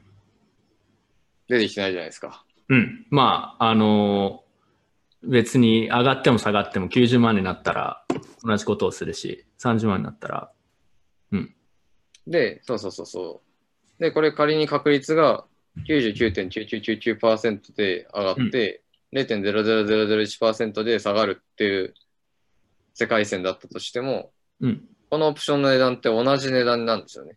同同じ値段で作れるだけじゃないですか。うんさっき99.9999%で上がるって言ったら、コウジさんは29万円ぐらいだったら買っても儲かるなと思ったわけですよね。うんうんうんまあ、確かに確率的には儲かるんですよね。うんうん。で、ただそのオプション、コウジさん29万円出すっていうんだったら、僕はワクワクさんになって、えー15万円かけてそのオプションを作り、コウジさんに29万円で売って、14万円確実に儲けることができるわけですよ。どう転んでも。うんうんうんうんこれが、えっと、そもそもオプションは、うんこの、誰かに売ってもらったりしなくても、自分で手元にお金がちょっとあれば作れるよと。そのちょっと手元にいくらいるのと。借金、借金じゃなくて最初から持ってなきゃいけないお金はいくらなのというところが、うんまさにオプションの価格になるわけですよね。うんうんうんうんまあ、オプションの理論価格そですよね。まあ、実際に市場で売られている価格はまた別ですけど、う。理論上は、えーこれが市場えーえっと、市場で売られる価格は、これプラスある、プラスちょっとなわけですよ。うんうんうんうん。で、そのちょっとっていうのは、まあ、そのやってくれるから。やってくれるか手数料ですね。手数料がちょっと乗るという話で、仮にこの理論価格から大きく乖離してるのであれば、確実に儲けられるわけですよ。確実に。うんうんうんさっき浩二さんがなぜか29万円で買ってくれるって言ったら、あれはわざわざと絶対間違えてもらうように誘導しただけなんですけど、うんうんうん。うんと、まあ、分かってない人がいたら、まあ、全然それで高い値段でもある意味売れると。売れるわけですよね。で、売った後に、この自分で複製するポートフォリオを作ってしまえば、えー上がろうが下がろうが、差額分が確実に儲かるということが作れるわけじゃないですか。うんだから、この、まあ、証券会社とかってオプションを作った時に、うんこういう作業やってるわけですよ。お客さんとしてはシンプルにオプションを買ってるんだけれども、うん裏側ではこういうめんどくさいうん作業をして、まあそもそもこれなんか 0.5BTC を買うっていうのをちゃんとこれ連立を提示しとかないとまあ出ないわけですよ。うんまあ、普通の人だったらまあ計算できなかったりするわけですよね。うんうんうんっていうところから、まあ、若干手数料乗っけて、うんまあ、ここ今理論価格15万円ってなってるけれども、まあ、15万、まあ、15万2000円とかで、まあ、売ってあげたりするわけですよ。うんで、まあ、2000円分を確実に儲けましょうと。反対側のポートフォリオを構築してと。うんまあ、これが、あの、オプションは作れるよという話で、えー現物を、現物と借金を組み合わせることによって、まあ、それがヘッジできますよという話なんですよね。うんこれは僕が言いたかったことです。まあ、通常は金融機関がこれやってるけど、まあ、例えばカナゴールドだったら自分でやりたければこれやれると。あ、そうそうそうそう。単純に、うんその、えっと、まあ、オプション、えっと、ASIC のオプションの価値っていうのが、まあ、あの式で、うん。まあ、大体表現されているとすると、まあ、パラメータ代入していくと、うんこう、まあ、ちょっと微分とかは出てくるけれども、あの、うんまあ、あれで計算できるわけですよ。今この瞬間ビットコイン何 BTC 買っておけば要するにいいのっていうのがわかるわけですね。うんうんで、まあちょっと、あの、定期的にビットコインの枚数を調整しなきゃいけないんだけれども、まあ、結構めんどくさいけれども、まあ、当然できると。うんうん普通にあの、オプションのトレーディングやったことある人とかだったら、まあ、当然わかる話なんですよね。うん。うん。っていうことですと。で、うんと、今この映ってるスライドを見ていただくと、これさっきまさに話してたとこですね。うんこう、そうそうそう、これその、上がる確率、下がる確率、50%、50%だろうが、99.99%対0.01%だろうが、まあオプションの理論価格は変わらないわけですよ。というか、うんヘッジのストラテジーも変わらないわけですよ。だから、当然、同じ値段になるわけですね。で、これこれがちょっと多分直感と反するところなんですよ。うんそうそうそうそう。で、これ直感に反するっていうけれども、ちょっとこの直感は、まあ、おいおい、ちょっと、なんか何回か考えてると、ちょっとずつ、なんとなく気持ちが分かってくるんですけど、うんうんうんこう考えてみましょう。えっと、今、さっき浩二さんは、この下の99.99%で90万になって、0.01%で30万になるという世界線ですね、ビットコインが。なかなか美味しい世界線ですね。うんで、そんな中で、えっと、このオプションをさっき29万円ぐらいだったら買ってもいいかなと。まあ、それでもほぼ確実に儲かるからなと思ったわけですよね。うんうんで、よく考えてみてくださいと。この、そもそも素直にビットコイン買ってれば、素直にビットコイン買ってれば、ほぼ確実に1.5倍になるわけですよ。うん。ほぼほぼ確実に。うん。で、なんで、じゃあオプションの適正価格を、この、この商品、このビットコイン、ほぼ確実に上がるこのビットコインのオプションの、えー、適正価格を考えるときに、おーなんというか、いわゆる普通の期待値計算ですね。普通の期待値計算で損益すれすれのところの価格で買おうと思ったのかと。うん。うん。うん。うん。このビットコインって商品は、が当然、こんなん、なんだ、当然のように60万円で、ほぼ確実に90万円になるものがい、まあ、1ヶ月後にほぼ確実に90万円になるものが、うん。今、60万円で売られているという、すごく美味しい状況の中で、うんなぜあなたは、そんなビットコインが上がった時に、このちょっとだけ儲かるよという、えー少ない利益で甘んじるのかという話になるわけですよね。うん。まあ、だから、そうそうそう。この世界、下の方の世界線においては、あの、まあ、言い方を変えると、その万が一の確率でも下がるというシナリオが、うん。こうまあ、極端に嫌われてるような状況になってるわけですよね。うん。そうですね。うん。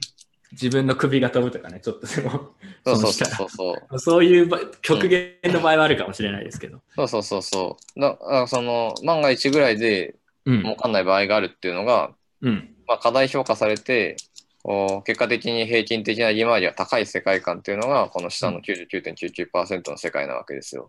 うん。だからこの世界ではリスクを取るという選択肢を取れば、当然その分だけ儲かるという世界線なわけですよね。うん平均的には。うん。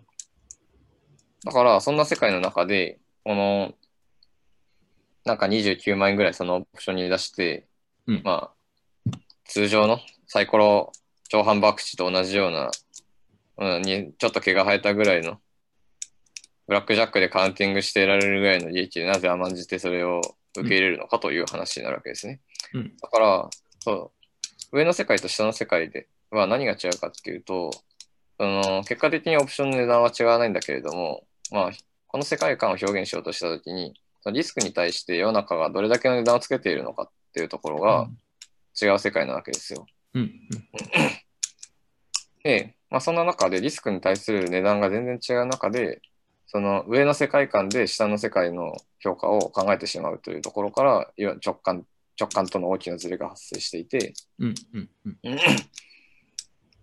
えリスクちょっとでも取れば平均的に儲かる世界では、平然とリスクを取る場合において人々はえ大きなリターンを要求するという当たり前の話にうん。言われてみるとそうなんだなとなってくるところだとは思いますが、これはまあ時間がかかるところですね。うん。僕も最初この、これを直感的に理解するのには結構時間を要したので、まあ、改めてゆっくり考えると、ちょっとずつそんな気がしてくるところだと思います。うん金融工学の世界だと、要は直感的には、うん。あの、だから、さっき言ったみたいに、まあ上がるんだったら全然もう、ね、普通にリスリスク取るわと。で、0.1%下がっちゃって、まあ最悪いいや。まあ、まあこれこ、これこそまさに、いわゆるオーバーコンフィデンスだったりとか、まあそういう話になってくるんですけど、人間の。ただ、金融工学の世界では上も下ももう完全同じ扱い、こういう状況だったら、理論的には。オプションの価格、理論価格は全く同じになるわけですね。実際、人間がでもこれ買うときって、これ、今回の話と直接関係してるかどうかわかんないですけど、人間買うときは分かってる人だったら別に上も下でもオプションは同じ値段で買うんですか？えっ、と、同じ値段に均衡しますね。だってそれより高い値段で買ってくれる人いるんだったら、その人に売りつけて、そうかそうかそうか。ああ、じゃあそれは面白いですね。じゃあうん結局市場でそこはまあ、是調整されるわけですよ調。整されちゃうんですね。アービトラージがある限りは、みんなそれを無限にやるわけですよ。うん全員が気づかないということはないわけですよ、やっぱり。理解しました、理解しました。うんで何も考えないで、ウェイってやって90、結果として、まあ、99.9%で高い確率で儲かる人もうんいるという。あまあ、だから大体儲かるんですよね。多分。うんなもう大体みんな儲かるし、放置してるっていう。何も考えない。で、証券が、裏でそれで蘇生してる証券会社は、えー、100%で儲けることができるという状況になってるだけで、まあ、うん下の世界はまあ結構ウィンウィンなんですよね。うんうんうん大体大体のあのシナリオにおいて。うんうんうん。うん。なるほどね。次の、うん。はい、ススライドいっちゃっていいはいですかね？、そうですね。うん。っていうところで、えっと、ASIC の価格が市場でオプションを作ったより安かった場合っていうのは、ASIC 買った方がいいのって話ですね。その、まあ、ASIC のオプションの価格価値っていうのは計算できるよという話はさっき見たわけじゃないですか。うん。で、えー、それをじゃあ市場で、その、えー、なんだ、オプションを作るよりも安かった場合っていうのは、まあ、あるわけですよね。その、まあ、その市場で、そのオプションを複製しようとしたときにかかるコストよりも、まあ、ASIC を買ってくる値段の方が安いってことは考えられるわけじゃないですか。うん。まあ、なんかどんな理由かわかんないけど。うん。まあ、あり得るわけですよね。例えばなんか、ASIC 両者が結構すごい技術革新して、まあ結構安く作れますよと、うんうんいい性能のやつ安く作れますよとかなると、まあ ASIC の方が安くなるわけですよね。うん多分 ASIC 型がお得だって状況になるわけですね。うんで、まあただ割安な宝くじを買ったところで、あの、宝くじ外れることあるわけですよ。うんで、まあ期待値的にプラスの宝くじだったとしても、その、例えば500億円とか投資してると、オプション、まあ最初に ASIC に投資してたら、それ回収できないってシナリオ結構辛かったりするわけじゃないですか。うん。うん。で、本来そのオプション作るのに700億円でかかるところ500億円で買えたぜ、ASIC で買えたぜってなったとしても、放置してたら、ワンチャンビットコインの先行きによっては、まあなんかほとんど回収できませんでした。100億円しか回収できませんでした。うんうんで、トータルで見たら400億円の赤字でしたね、みたいなうんうんうんシナリオっていうのも、まあ、当然あり得るわけですよね。うんで、だから、まあ安かっまあ市場でオプション作るよりも安いんだったら、ASIC ただ買えばいいのかって言われると、ただ買っただけではダメで、うんヘッジしないといけないわけですよ。うんうんうん市場のオプションが割高なのであれば、その割高のオプションをショートすればいいわけですよ、市場でうん。売ってくればいいわけですようん。で、そうすると、そのビットコインの値段がどう動こうが、その、まあ、割安な価格分ですね。さっきの例だと、市場でショートすると700億円分で手元に現金が入り、そのうち500億円分を使うだけで ASIC が買えるという話だったので、うんまあ、200億円手元でキャッシュがふ発生して、でそこからあとは、まあ、ビットコインが上がろうが下がろうが、どうなろうが、えー関係ないですと。まあ、その、ASIC の方で儲かるときは、市場の方で負けて、ASIC がパッとしないときは、まあ、そのオプションで支払うこともないので、トータルでトントンですという状態になるわけですよ。うんうんで、やってあげることで、その ASIC の価格が、その市場でオプションを蘇生するよりも、まあ、安いんだとしたら、まあ、その、ヘッジしてあげれば、あの、割安な分だけ確実な利益にできるわけですよねうん。まあ、実際問題、あの、パーフェクトヘッジって難しいんで、うんあの、ちょっとした誤差は出るかもしれないけれども、まあ、誤差程度の話で、まあ、ヘッジはできるよという話なわけですよ。だから、これが結構うんむ、難しいというか、ポイントで、まあ、個人的に面白いところだと思うんですけど、今までって ASIC 買う時って、とか、まあ、あとマイナーのイメージですね。うん、うん。実際はどうだかまた別かもしれないですけど、イメージとしては、うん ASIC を作ったり、まあ、買ってきたりして、うん。掘掘るぞって言って頑張って超掘って、うんビットコイン手に入れたぞ。まあ、で、それで市場価格が、えー生成したコストより安かったら売る。で、それで儲ける。もしくは、うんホドルだって言って、価格が上がったら、そのさらに儲かってきたみたいな話だったわけじゃないですか。非常にこう単純化してますけど、うん。そういうイメージ、そういう世界だという認識が多いと思うんですよ。うん。自分も含めてですけど、それは。うん。うん。ただ、この世界観で言うと、ASIC を買う人たちっていうのは、よっしゃー、なんかこう、ビットコイン掘るぜ、あのーうん。ほどるじゃなくて、単純にこう、オプションを市場で買ってくるより、ASIC で買ってやったらこっちの方が安いから、うん。じゃあ、金融商品を買うような感覚で ASIC を買ってきて、マイニングをして、うん。で、要は金融商品なので、リスクがあった時のためにヘッジをして、は割安にオプションを生成できるので、うんマイナーなんだけど、同時にこうオプションを売ってる、生成してる人たちうんでもあるうんってことですよね。そういうことですね。うんそういうことです。そういうことだからそ、そこが多分マイナーのイメージが全然違う考え方が結構変わっちゃうっていうことです。そうそうそうそう。で、その多分みんながイメージしてるマイナーのイメージとは、まあ、この行動をしてる合理的な、合理的なというか、まあ、商売人とはまた、うん、まあ、違ってくるわけですよね。なんかもうだからススーツ着てる人がママイナーになってるイメージになりますね。なそうそうそうそうそうそうそそう言われると分かりやすいかもしれない。う。世界ですよ。そうそうそう。服装が、服装がっていう。うん。この話でいくと、うん。その、まあ、マイニング、えっと、よくそのマイニング事業に参入して、巨額赤字損失を出して、撤退みたいな話があったりするわけじゃないですかい。ろいろありましたね。ジあれってありましたね。あれってそうそう、この、そう、この、これをやってないってことなんですよね。ヘッジしてないって話なんですよ。うん。とりあえず、まあ割安だからまあオプションを買ったんだろうけれども、うん。まあその、その割安っていう評価すらも実は正しくなくて、単純に割高だったかもしれないけれども、うん買った上で、まあ、放置してたと。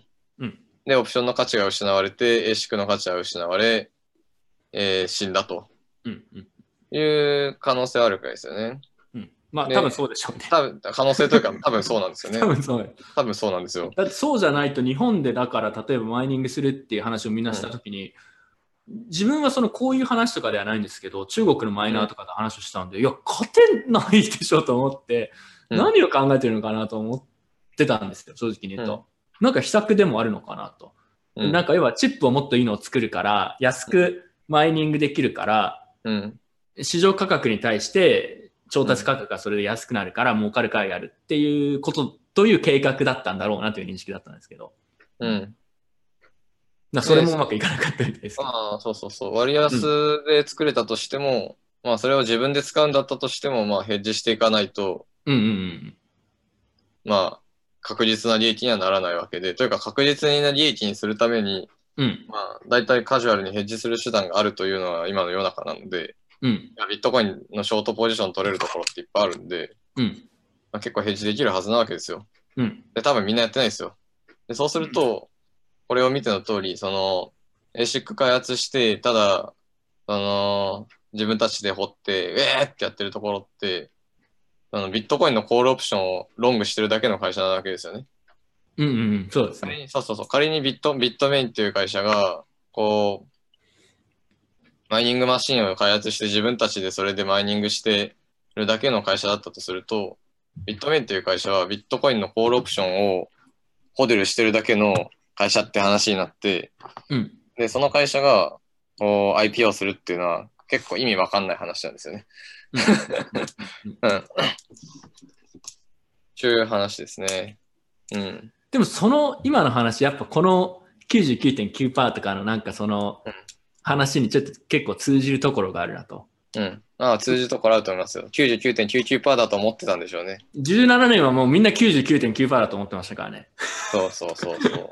そうするとヘッジしない方が儲かるわけですよ。ヘッジしない方が儲かるし、儲か実際儲かってたんですよね。そうそうそうそう。で、それが終わっちゃってきたのが18年で結構やばいぞみたいなのが、まあうん少し前まで、まあ最近ちょっとまた上がってきそうみたいな兆しはありますけど。そうそう。だから予想がブレてきたら、うんまあその段階でヘッジを入れるだけでもいいわけですよね。うんうんうんうん。うん。確かに。そうそうそうそう。ももしくは、場合によっては、ちょっと古い ASIC を使ってる、17年とかっていうのはもう価格の上げがもう異常だったので、少し古い、性能が悪い ASIC でもしかしたら利益出てたかもしれないじゃないですかそうそう。。もはやなんか Windows 95でも利益出るんじゃないかみたいなレベル感でしたからね。だったんですけど、あのーえーっとこ、ちょっと待ってくださいね。この考え方で言うと何を聞こうと思ったんだっけ？えー、性能が悪くても、あ、そうそうそう。で、ただ ASIC マシンをコールオプションの総和だとすると、うん。古いうん。マシンを持ってた人たちっていうのは、その時はどうすればいいんだ、彼らは。彼らの最適コードは何なんですかね？あ、でも別に古くても儲かってるからいいのか。多少はうん。利益になってるんで。そのオプションの行使価格が変わってるって話なんですよね。うん。うん。まあ、スペック下がる分、その単位両ホールあたりの電気代が上がっちゃうわけじゃないですか。うん。単位ハッシュ回数試すあたりの電気代か。うん。っていうところから、その公式価格がシビアになっているだけで、同じオプションなんですよね。うんうんうんうん。なるほどね。ちょっと分の悪いオプションってことですね。うん。で、えー、これ、ここが。うんと、今、その市場の ASIC が安いや、まあ、オプション作るよりも安かったら、そうやって儲けることできるよねって話でしたと。うん。で、いや、逆に ASIC の価格が市場でオプション作るよりも高かったらどうなるんだろうという話ですね。うん。ASIC 買ってオプションを買おうとすると、まあ、トータルで、えー1000億円かかります。でもそのオプションを市場で複製しようとすると500億円で済みます。うんってなったら、これ ASIC 買わないですよね。というか、まあ、市場で、欲しいんだったら市場で複製すればいいし、うんじゃあ逆にその ASIC の価格の方が高いっていうところだから、さっきと同じような感じで確実に儲ける手段があるかなっていうと、うん ASIC ってショートできないじゃないですか。まあもなんていうか、う、物を持ってるの売ること買わなくちゃはできても。そうそうそう。マイナス 1ASIC 持ってるっていう状態は作れないわけじゃないですか。うん。っていうことから、その、まあこれでアービトラージ作れないわけですよね。うん。お金稼ぐことできませんという話ですと。うんはい、当たり前です。当たり前の話ですねと。で、次のページで、はいえー、じゃあ、その ASIC の価格が市場でオプション作るよりも高い状況では、まあ、なんで ASIC を買うんだろうと、人は？というか、ASIC の業者って値引きしないのって話あるわけですよね。うんで、値引き話でいけば、そのすでに作ってしまった ASIC が、こう、まあ、例えばいくらコストをかけて作ったにしても、その、市場でオプション作る、オプションで複製する価格よりも高いんだったら、そこまで値下げしないと買ってくれる人いないわけじゃないですか。え単純にそう、他で安く売ってるところがあるのに、値引きしなかったら当然売れないよねっていう当たり前の話ですね。うん。うん。で、なので、その、まあ、作っちゃってるものに関しては値引きして売るけれども、じゃあ新規で ASIC 開発できますかという話になるわけですね。だから、その、市場でオプションを複製するよりも、割安でオプションが提供できるような ASIC を開発できない限りにおいては、新規で ASIC 開発できないってわけじゃないですか。っていう関係性があるわけですね。で、じゃあここでそもそも ASIC の価格って最初どうやって決まるのかって考えたときに ASIC ってまあこうなんだろうこうあーな部品部品買ってきて IC チップ的なのをこう並べてまあ工場を作ってガチャガチャ作るわけじゃないですか。うんで材料費がかかるわけですよね。うん ASIC の材料費ですと。で、材料費って何で決まるかって言ったら、まあ、いわゆるその材料、その、そこで使う材料の技術進歩のスピードで決まるわけじゃないですか。まあ、今の進歩の状況というか。うんで、それって、そのビットコインの価格とは全く関係ないところで ASIC の材料費って決まるわけですよね。うん。当たり前ですよねそうですねうんどんなに価格がうん。安くても、まあ安くて今のハッシュレートだったと仮にすると、うん。まあそうですね。お金はかけないと新しいエシックは作れないけど、ただ価格とは関係ないですね。それは確かに。そうそうそうそうそう。どどれくらいの現在費がかかるかっていうのはまた全然また違う話です。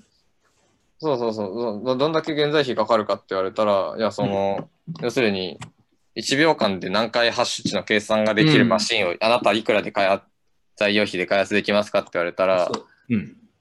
まあ、それは当然ビットコインとは関係ない材料費の世界の話だし、人件費の話になるわけです。でそうすると、その、オプションの値段うん。ASIC の結果として、ASIC が作られた結果として発生するそのオプションを市場で複製しようとした時の、えーその市場での価格が仮に安くなったとすると。ASIC 開発できないわけですよね。開発できませんと。開発するインセンティブがない。売れないからですね。売れないから。うん単純に売れないので、売れる価格だと単純に赤字になるから作られないという当たり前の話になるわけですよね。うん、だから、ここでその同じキャッシュフローを得るのに2つの作り方があって、1つは市場でうん。極めて金融的に作る方法があり、一つは極めてこう、なんというか、原始的にというか、なんだろう、まあ、物理的にというか、うん。こう、まさに金を掘るような形で、うん。えーまあ、作るのかと。うん。全くこう違う原理で全く同じものは作れるというところがまず面白いところであって、そうですね。でただ違う原理で作られるのであればそれに作るのにかかるコストっていうのは、えーまあ、当然変わってくるわけですよね。いや、ただその考え方で言うと、ASIC を作るっていうのは非常にうんリスクが高いし、買っちゃったら、まあ、あの、なかなか簡単には売れないし、マシンとか一回買っちゃったあだから買っちゃったらヘッジすればいいんですよ。買って、ああまあ、うん。のだから割安とか関係なく単純にビットコインのオプションが欲しいって話で、結果的に割安だったから ASIC を買ったとしましょうと。うんうん。で、そしたらその人はヘッジしないわけですよ。ビットコインのがこうグイーンってウィーンってこううんムーンした時の恩恵を最大限得たいという思いがあるので、その人はヘッジしないわけですよ。うん。で、えー、な何が言いたかったんだっけ？いや、なんかうん、この2つの作る方法が、うんまあ、人工的に金融的に作るか、さっき言ってた例みたいな感じで、うんと、もう一つは ASIC を開発うん。したりとか、まあ、もしくは買ってきて、うんで、まあ、そうするとペイアウトがマイニングすることであるのでっていうふうになると、うん。いや、なんか直感的に考えると、うん ASIC の方が物理的なものを挟んだりしますし、なんか、うん。めんどくさそうだなっていう、その、うん。割に合わなそうだなっていうようなのを直感的に感じたんですけど、うん。それは今回の話とはまたちょっと違うかも、全然違う話かもしれないですけど。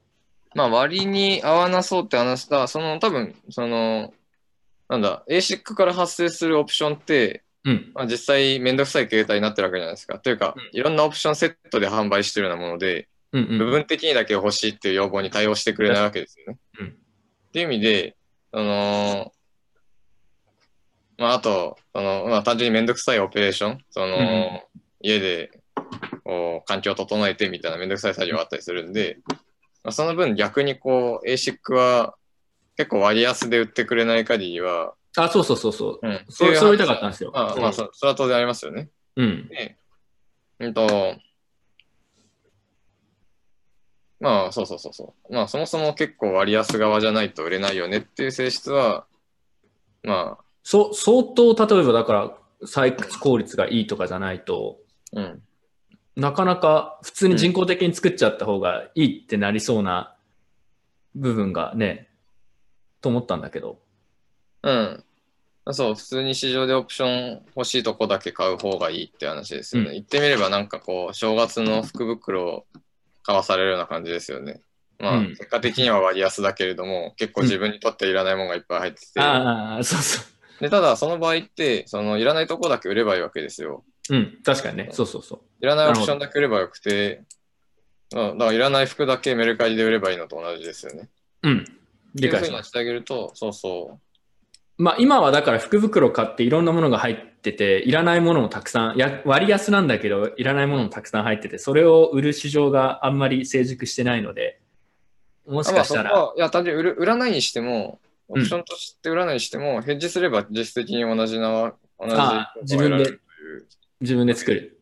うん。そこそうそのリスク取りたくないんだったら、単純にヘッジすればいいんで、えーまあ、結果的に欲しいところだけは取れ取るということは、近似的にはできますよね。うんうんうんうんまあ、近似的にですけど。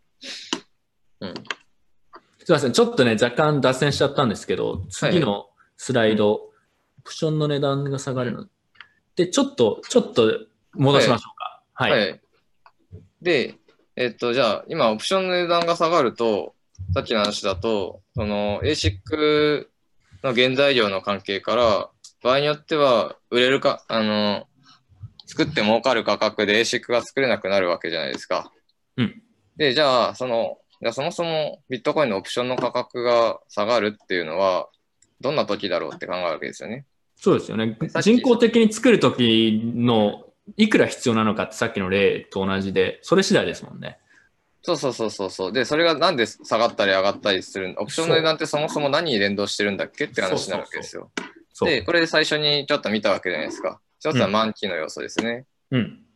えーいつ行使できるのっていう話と、で、行使価格が今どれぐらい離れてるのっていう話と、あとはボラティリティですよね。うんうんうん。で、まあ、満期に関しては、なんというか、これはもう固定的で、ただただ、えー将来控えているという話なので、まあ、変わらないですと。うんまあ、その、なんだ、こう ASIC マシンを家でやってたら、こう、雨漏りしてきて、物理的に壊しちゃって、うんまあ、ある意味オプションを全部ボックスしましたみたいな話あるかもしれないけれども、うん基本的には満期は固定ですと。うん。で、公式価格も、まあ、外生的に与えられる性質のものなので、まあ、固定で考えましょうと。うんで、ボラティリティですね、ボラティリティ。ビットコインのボラティリティが下がるとオプションの価値は下がるわけですよ。さっき話したじゃないですか。うん。ボラティリティ高い方がオプションの価値っていうのは上がるわけですと。で、そうすると、えー、ビットコインのオプションの価値が下がる状況の一つ代表的な事例として、ビットコインのボラティリティが低くなるというのが原因となり得るわけですよね。うんで、ビットコインのボラティリティが低くなると、オプションの値段が下がって、で、ASIC が開発できなくなるかもしれないわけですよ。うんうんうんうん。その、どれだけのその物理的な開発技術が進歩しているのかと、そのボラティリティがその時にどこまで低くなっているのか。この関係性次第では、その、ビットコインのボラティリティは ASIC の開発状況なんかいざ知らず勝手に市場が決めるものなので、まあ、開発できなくなる可能性あるわけですね。うんで、開発できなくなると、まあ、この最大のハッシュパワーは、こう、頭打ちになるということになるわけですね。新規開発されないので。うんっていうところが見えますと。うんで、次のページに行っていただいて、ああ、ダメだ、戻しまうか。あ、そう、えっと、これどういうことかっていうと、うん。あの、えビットコインのボラがなくなると ASIC が開発できなくなってハッシュパワーが頭打ちになるといったときに、じゃあそもそもじゃあ今度はビットコインのボラティリティが、えー下がる局面っていうのはどんな時があるんだろうって考えるわけですよね。うんで例えば去年の、えーっと9月とかってボラティリティ結構低いなっていう感覚がみんなあったと思うんですけど、まあそういう時以外でも、例えば将来的にですね、ビットコインが、いわゆる通貨として、うんこう日常的にみんなが決済で使うような通貨、こう、コンビニで払うとか、レストランで支払いをするとか、そういう時に使う通貨として、こうビットコインが仮に使われる世の中が来たとすると、その時って、ビットコインの価格ってどんな動きをしてるんだろうっていうと、まあ、少なくとも今みたいなボラティリティはないわけ、ない、ないことが予想されるわけじゃないですか。うんうんこう昨日だったら、こう 1BTC で車買えてたのに、今日になってみたら、なんかわかんないけど、3BTC 出さないと同じ車買えませんとかなってると、うんまあ、そんなもん日常的な決済で使えるかいという話になってくるわけですよ。うんうんっていうところから、その通貨として、えーある仮想通貨が通貨として成長しようと思ったら、まあ、ボラティリティが一定程度抑えられないことには達成できないっていうことが、まあ一つ言えるわけじゃないですか。うんうんで、そうすると、えー通貨で、仮にこう通貨として成長したとすると、その時にはボラが失われていて、でボラが失われると、それに関する ASIC が開発できなくなるような状況になり得るわけですよね。で、ASIC の開発が今後増えないってなると、その、えー今の ASIC たちが、その時の儲かるか儲からないかという刹那的な個々人の利得に基づいて、えーオンオフが繰り返される極めて不安定な世界に送られることになって、で、それすなわち、まあそのコインのセキュリティが低下することになるわけですよね。っていうことから、ビットコインが通貨としてまあビットコインしかり、いわゆるプルーフォーワーク型のコインが通貨として成長するためには、ボラが少ないことが要求されるけれども、ボラが少なくなると、えーセキュリティ水準が、まあ、ある種頭打ちを迎えるという構図になっているというところは面白いわけですよね。うんうんうんうん。っていう話でした。はい。えー、いや、ここから、ここからですよ、ある意味、真の楽しみは。ちょっとここからフリートークというか、あまり頭の良くない質問も含めて、ちょっと自分の方からいろいろ聞いていきたいんですけど、はい。の話、多分その質問をして回答してもらってる過程で、ああ、そうかって気づく、分かる人も結構いると思うので、はいはい。ちょっといろいろ聞いていきたいんです。ちょっと待ってくださいね。なんかね、手書きでメモしてたんですよ。すごい原始的な。えっとね、まずなんですけど、えーまあそうね、人、ちなみに、えー今見てる人で、ここまでは分かったけど、ここから分かんなくなった、もしくはもう全部分かったでも何でもいいんですけど、えー質問とかコメントがあればぜひ、いや、してほしいんですけど、あの、なるほど分からんといういいコメントがありました。なるほど。まあ、でもね、みんな、もう一回ちゃんと見返せば、えっと、うん。ASIC がうん、金融業界における、まあ、コールオプションのところうん。と、まあ、同じような性質を持っていて、つまり、うん。プレミアム、まあ、コールオプションの価格、うん。ASIC の価格イコールコールオプションの価格として表現できるっていうところまでは多分分かると。まあでもわ分かんないのか。まあそこが分かればある意味全部分かる。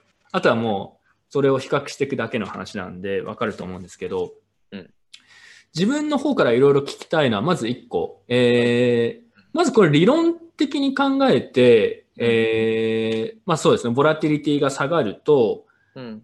えーオプションの価値がまあ下がる、うんオプションの価値が高い時っていうのはさじまあ冒頭説明してもらった通りボラティリティが高い時はみんなそれに価値を見出す価値を見出すが価値が高いという計算ができるので、うんボラティリティが低くなるとオプションの価値は下がるで ASIC はオプションと近似しているから要は ASIC の価値も下がるってはい。ことなんですと思うんですけど、はい実際はでもその市場って完璧には動いてないわけじゃないですか。もちろん。うん。で、えっと、現在の金融市場とかでも、うんき今の金融市場ってもうかなりでもものすごく合理的に近いところで動いてますよね。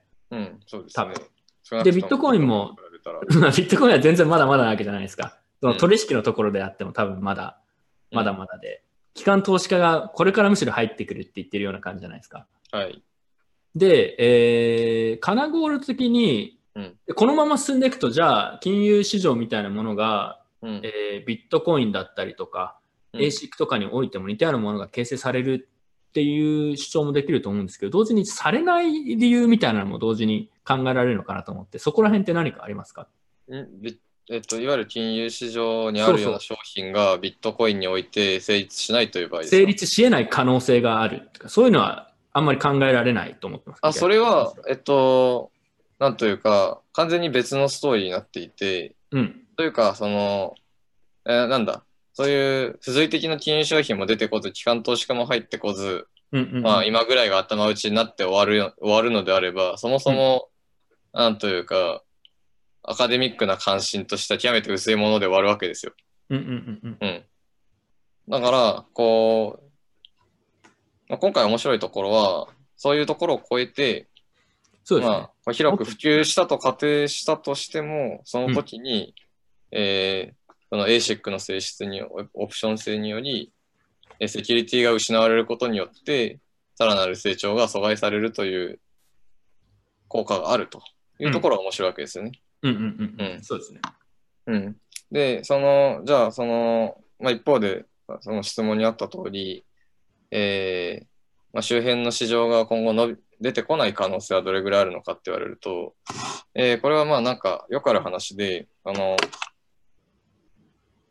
まあ、オプションができるためには、オプション市場が、まあ、まあ、そのなんだ、オプションそのものの市場が充実するためには、その、まあ、現物の価格がちゃんと、あの、まあ、操作されないような形で、まあ、回ってるってのは大事なわけですよ。ようんくその、相場操縦だなんだってなるわけですよね。うんで、これが結構解消されないと、オプション市場っていうのは、まあ、それはそれでちょっとやりにくかったりすると。うん。うん。で、オプション、えー正確に言うとですね、あの、オプションって、だこの値段で買う権利みたいな話してるけれども、正確に言うと大体、大体のオプションが先に決済をするんですよ。借金決済っていうのはどういうことかっていうと、そのな70万円で買って73万円で売るみたいなことをやるんじゃなくて、素直に相手方から3万円もらうんですよ。差額分。うんうんじゃあ、なんか、無駄に手数料もかかんなくていいじゃないですか、約定手数料とか。うん。うん。で、まあ、先金決済しようとしたときに、その、公式化、じゃあ、その、いくら、今、じゃあその瞬間にいくらだったこととするかっていうのは、その大手の取引所の価格とかをまあ集計した過重平均とかにするわけですけど、うんあの、つまり、そのオプションの生産する瞬間、大体そのオプションって3ヶ月ま、まあ、1ヶ月単位ぐらいで結構切りのいい日とかに満期が集中したりするんですけど、その瞬間価格操作のインセンティブが結構強まるわけですよね。うんうんうんオプションいっぱい持ってる人は価格短期的に釣り上げて、こう、儲かる方にしたい。で、もう、その、相場操縦にかかるコストの方が安いのであれば、相場操縦みんなやっちゃうんで、そうならないような、ちゃんとした現物の価格が、まあ、信頼できるし現物の市場っていうのがないと、いわゆる普通のオプション市場っていうのは成熟しづらいっていうのは当然ありますよね。うんだからまあ、よくある当たり前の話で、うん。まあ、まあ、そこはでも解決されていく、その取引所が規制されていったり、てか今、今の状態だとでも取引高の大部分はフェイクとかっていうのが言われるくらいで、うんまあやりたい放題なんですけど、うん。そういうのは今後はだんだんなくなっていくとは、まあ少なくなっていくとは思うので、少なくとも。うん。まあ、なんか相場操縦、法律で禁止されていく流れな感じですからね。そうそう。それは、そういう前提は整っていくだろうなというのは自分もそう思います。まあ、つまり、つまり、カナゴールドのセオリーがと通るだろうっていうような、それは方向性の材料だと思うんですけど、うん。うん。ちなみに質問が来てるんですけど、はいえーまずじゃあ、さっきこっち行こうかな。うん思考実験として ASIC の価格が限りなくゼロに近づくなら BTC のボラもゼロに収束するのか。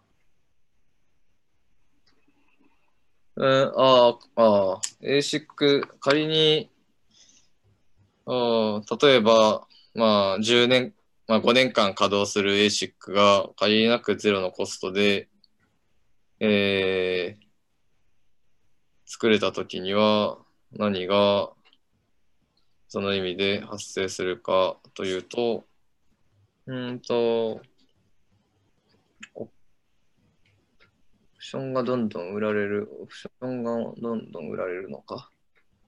あオプションがどんどん売られると、えーオプション市場におけるインプライドボラティティが限りなくゼロに近づいていくわけだ。うん。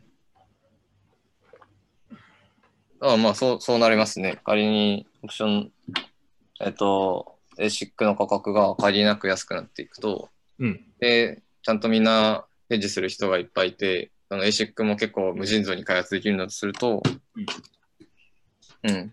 まあ、そのてかそ、そもそも直感的に ASIC を無尽蔵にそんな簡単にできるんだったら、うん。まあ、そうですね。あ、まあでも電気代はあるのか。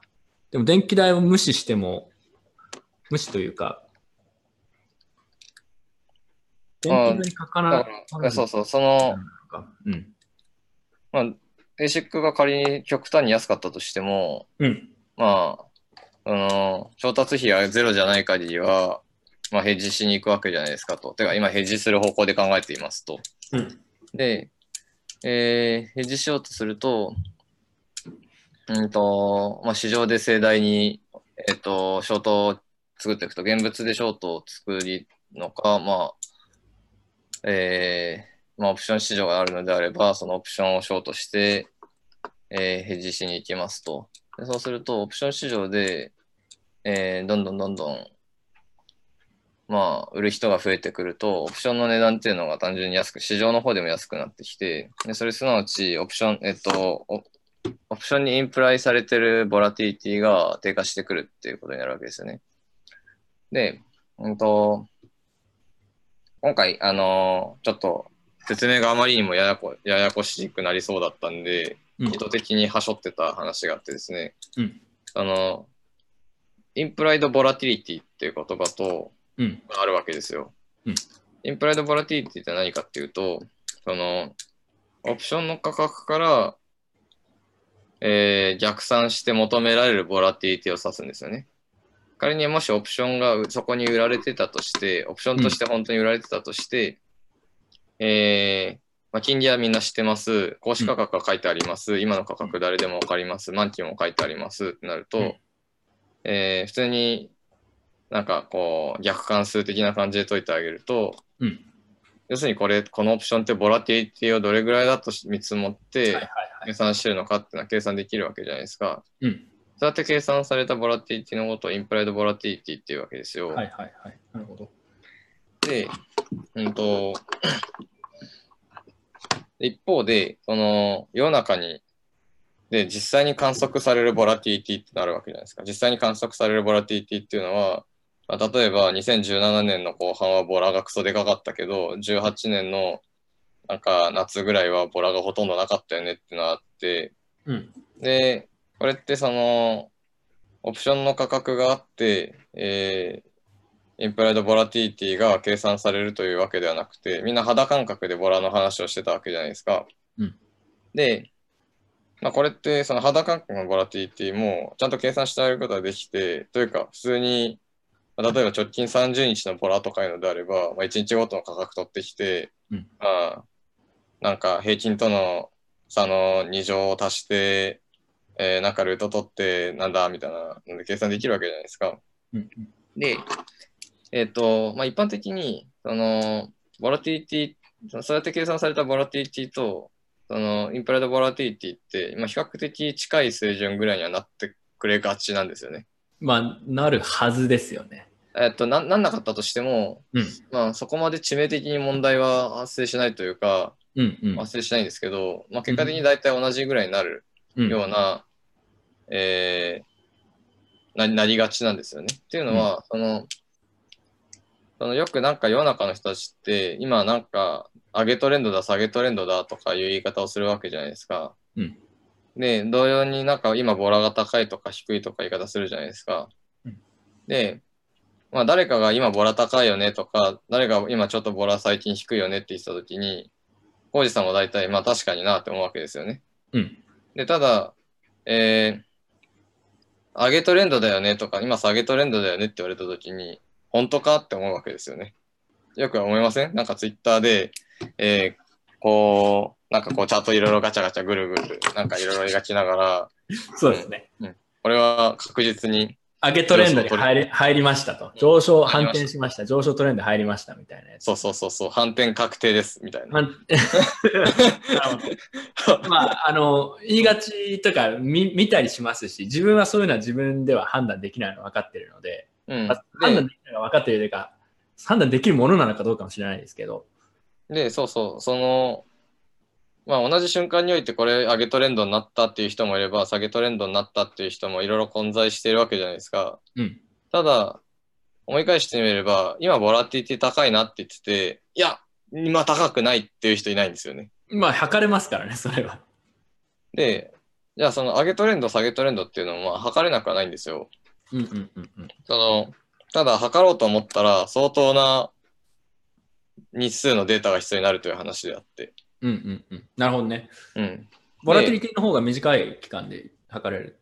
まそうそうそうそうそう。えっと、それなんでかっていうと、あ、うん。そのいわゆる価格がそのキカブラ運動に従ってると考えたときに、その短期的な、うん。短期的な変動のほとんどがボラティリティで説明できてしまうんですよ。うーん。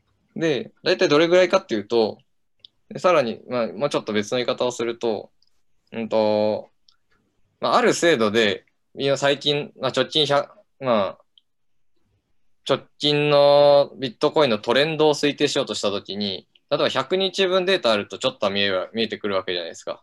うん。で、100日分のデータでトレンドを推計したときに、まあこんまあ、そこそこのせある種の精度で、うんと、トレンドは推計できるわけですよね。で、じゃあ同じ精度でボラティリティを推定しようと思ったら、何日分のデータでいいかっていうと、10日分ぐらいでいいんですよ。うん。ルート取るぐらいの量、データ量でいいんですよ。うんうんうん。うんうん。っていうところから、だから、トレンド推定するの1万個の、1万個、まあ、1万時間分のデータを取ったとしたら、うん。えー同じ精度でボラティリティを推定するには、そのルートを取ったんで、100個のデータでいいわけですよね。うんっていうぐらい、その、ボラティリティっていうのは、いやあの変動のほ短期的な変動のほとんどがボラティリティで説明されるという要素から、うんその極めて推定がしやすいわけですよ。うんっていうのもあって、まあ、インプライドボラティリティと、まあ、実際のボラティリティっていうのは比較的、まあ、近しいものになりやすいうんというのは、まあ、あるわけですよね。で、あの、まあ、理想的なの、まあ、理想的なのは、その、市場でオプションが売られていて、でそこから計算されたインプライドボラティリティをベースに、えーヘッジポジションを作るというのが本当はベストなわけですよ。うん、で、ただ今だとそんなにオプションの流動性はないというところもあったりするので、まあ、実際のボラティ推定したボラティリティでこうヘッジしていくっていうのが一つの、まあ、全然悪くない選択肢としてあって、でそれを取れば、その、まあ、ヘッジできるはずなんですよね。うん。ちゅ話ですね。うん。えっと、ボラティリティの話で、あ、で、で、もうこのタイミング入って自分かなり、こう、聞いてる人分かるかなっていうのをもうあんまり考えないで質問し始めるんですけど、はいはいはい。うんあの、まあ、あの、ボラティリティが、例えば今のレベル、うんまあ、それ測れるわけじゃないですか、今話した通り。うん。うん。だと、えーで、ASIC の開発のコストうん。とかも考えると、今はまだ ASIC をうんどんどん開発していくのが、うん。えー合理的だと言えるレベルなんですかね。それは計算は多分、あの、細かくはできてないみたいな話を昨日も話してああ、た。そう。えっと、ちょっとこれからそこを細かく見ていこうとしているので、まあ今後の、またちょっといい感じの論文を書く予定ではいるので、うん。うん。そう、だから要はどこまでボラティリティが下がっちゃったら、要は市場が成立しないレベルになってしまうのかっていうのが非常に重要になるわけじゃないですか。うんまあそう、それでいくと、まあ、この前ちょろっと数字見てみたところ、結構今、なんか、今ですら結構もうシビアな感じでですね、うん。どれぐらいシビアかっていうと、うんうんうんあの、まあ、例えばさっきの例でいくと、電気代が、まあ、700円だったら儲かるけど、あな今、電気代を700円で計算できるんだったら、その、まあ、ASIC は割安だよねという話になるけれど、電気代が900円だったら、いや、そんな ASIC 誰も買わねえよってなるぐらい、結構シビアなラインにいるんですよ。うんうんうん。うん。なまあ、電気代がもっともっと低いところに行くか、ボラがまたもっと上がってこないと困る。そうそうそうそう、そういうことですね。うん。うん、あ、他にありますか？今の説明。なければ次の質問。ああ、そうそういうことです。どんどん、うんどんどんいきます。どんどんどんどん、どんどんどんどんいききます。多分自分が質問をしてって回答してもらった方が多分途中で分かる人がいる気がするんで。で、うーん、ただ、じゃあ自分が、まあ自分一応ビットコイナー、一応これビットコイナー反省会なんでね、違う、これはうまくいくんだっていうのをどうしても言いたいわけじゃないですか。はいはいはい。この視点で立とうとしてうん考えると、うんえーまあ、他にもいろいろこう考えなくちゃいけない要因が多分あるだろうなと思っていて、はいはいはい。うん。例えば、うーん、まあでも、ボラティリティだから正直測れちゃうので、あんまりいい質問じゃないかもしれないですけど、うん ASIC の開発だったりとかも、まあ、そのすぐにできるものではないので、うん。あの時間かかるわけじゃないですか。どれくらいかかるんですかね、ちょっと自分わかんないんですけど、まあ、半年はかかりそうなんですか、半半年とじゃあ想定しましょうか、例えば。うん。でで、そこは最後はやっぱり人間なので、まあ半年開発するのにこれだけかかるってコストはなんとなく分かって、うんで。ボラティリティはまあこれくらいあるだろうとか上がるだろうとかなんかまあ、うんなんかそういう、今まででそういう結構肌感覚の計算でずっとやってたじゃないですか。で、あとはこれはビジネスの話だと思うんですけど、うん。単純にギャンブルに乗って勝つみたいなのをやっぱ追求するのも人間なので、うん。そういう行動はある意味では消えないと思うんですけど、うん。そういうのもやっぱ含めてもやっぱ今の金融の市場とかを見ると、少なくとも合理的に考えるとそういう行動はもう理論上は淘汰されていく、大きくなっていくやもなるほどっていうことなんですかね。質問が。いや、ああ、あ、いや、それでいくと、それはまあ、多分違っていて、うん。で、その、将来的に売れるだろうという予測のもとで作るというのは、極めてよくある話なわけじゃないですか。うん。で、うんと、まあ、大体の製品の場合は、こう、なんというか、まあ、より実需に基づいたようなものをみんな作っていて、うんまあ、それが将来的に使われていく。まあ、例えばゲーム作る人だったら、ゲーム会社だったら、まあ、そのゲームが、まあ、売れることに期待して作っていくわけですよね。うんまあ、これってその、開発期間がかかって、例えば開発期間1年かかるとして、1年後にはこのタイプのジャンルのゲームも流行ってないかもしれないみたいなリスクあるかもしれないけれど、えーまあ、当然作っていくわけですよ。それは彼らのビューで、まあ、ローンチされるのはそのタイミングだったとしても、これで勝てると思って、まあ、やってるわけですよね。うんで、まあそれと同様に、まあ、ASIC も、その、まあさそのゲーム会社で行った時には、その1年後にどうなってるのか、みたいなことをまあ当然考えたり、今自分の作ってるなんだ、類似のゲームの売れ行きとかから、まあ、将来の予測をして、で、それでどうなったらどう儲かって、どうなったら儲かんないみたいないろんなパターンのシナリオを考えた上で開発してるわけじゃないですか。で、そのビットコインで ASIC を開発するのも同様で、まあ、将来的にビットコインがどうなるのかと。で仮にボラティティがこうなった場合には、えー、儲からないとか、うん。あとはまあ、ビットコインの場合なんか、うーんと、追加で例えばハードフォークがあったとして、そうすると今の ASIC のデザインだと、まあ、それに全然多分対応できないから、そのリスクもちょっと考えなきゃいけないとか、うん。うん。いうのを含めてまるっと考えて開発するかどうかを考えるわけですよね。うん。で、うんと、だから、まあ比較的こう、ポジティブなリターンが、まあ、見込めるから、まあ ASIC は開発されるわけで、で、ただその、例えば場合によっては、まあ天才的な発想で、こう、明らかにこう、なんだ、クソ強い ASIC が作れるアイデアが浮かんだとするわけじゃないですか。うんうんうんで、ただ、じこう、実際に使い始めるのに、こう、半年かかると。うんで、まあ、半年あれば絶対に作れると。うん。なったとすると、その、実質的にその状態って、えー半年後満期の、今そのオプション、ASIC を今買ってくると、1日後スタートの、1日後満期のオプション、2日後満期のオプション、点々点、T 日後満期のオプションって買ってることになってたという話をしましたけど、うん。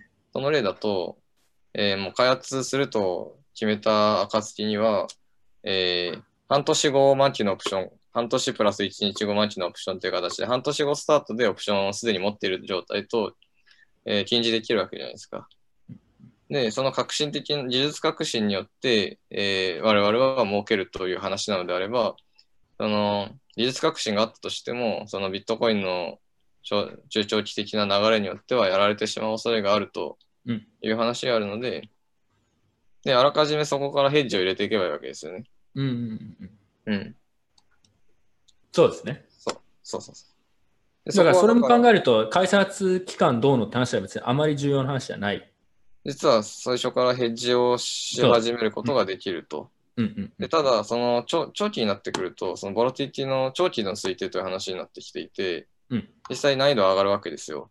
うんそのボラティティって言ったときに数字一つで表されるかと言われるとそういうものでもなくて、その、まあ、向こう1ヶ月間のボラティティと向こう1年間で考えた時のボラティティ、平均した時の1日あたりのボラティティっていうのはまあ変わるわけじゃないですか。うんでだから、その、いろんなオプションがあると、1ヶ月後満期のオプションから逆算されたインプライドボラティティと、1年後満期のオプションから逆算されたインプライドボラティティを見ると、まあ、そのものによって変わってくるわけですよね。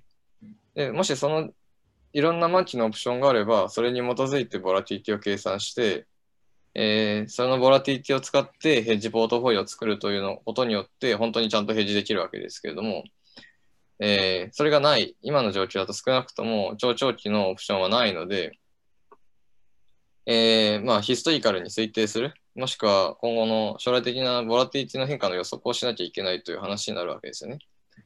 で、そうすると、まあ、よくある手法だと、まあ、なんかセイバーモデルっていうボラティティのよくあるモデリングがあってですね、うん。で、まあ、その、まあ、過去のデータからそのパラメータを推計して、ボラティティがまあどういうサーフェイスを描くのかと、投資価格がの変化とか、満期の変化によって、ボラティティはどう変化するのかという、その構造について、こう、思いを巡らせながら、過去のちょっとしたオプションのデータから思いを巡らせながら推定してあげて、で、それでヘッジポートフォリオを考えてという営みをやれば、ヘッジできるところになる。うんというわけですね。で、ただそれってそこまで信頼性の高いものではないので、えーまあ、想定以上に、こう、ボラティティが低くなってしまう、えーまあ、リスクだとか、うん。あなんだ、違うな。えっと、想定していた、えっと、ボラティティの状モデルで推定してた状況とちょっとあまりにも違う状況になると、ヘッジがワークしなくなってしまうので、うん。ヘッジワークしなくなるリスクを、まあ、どんだけ考慮するのかということを含めて、えー判断をするというのが正確な表現になるんじゃないですかね。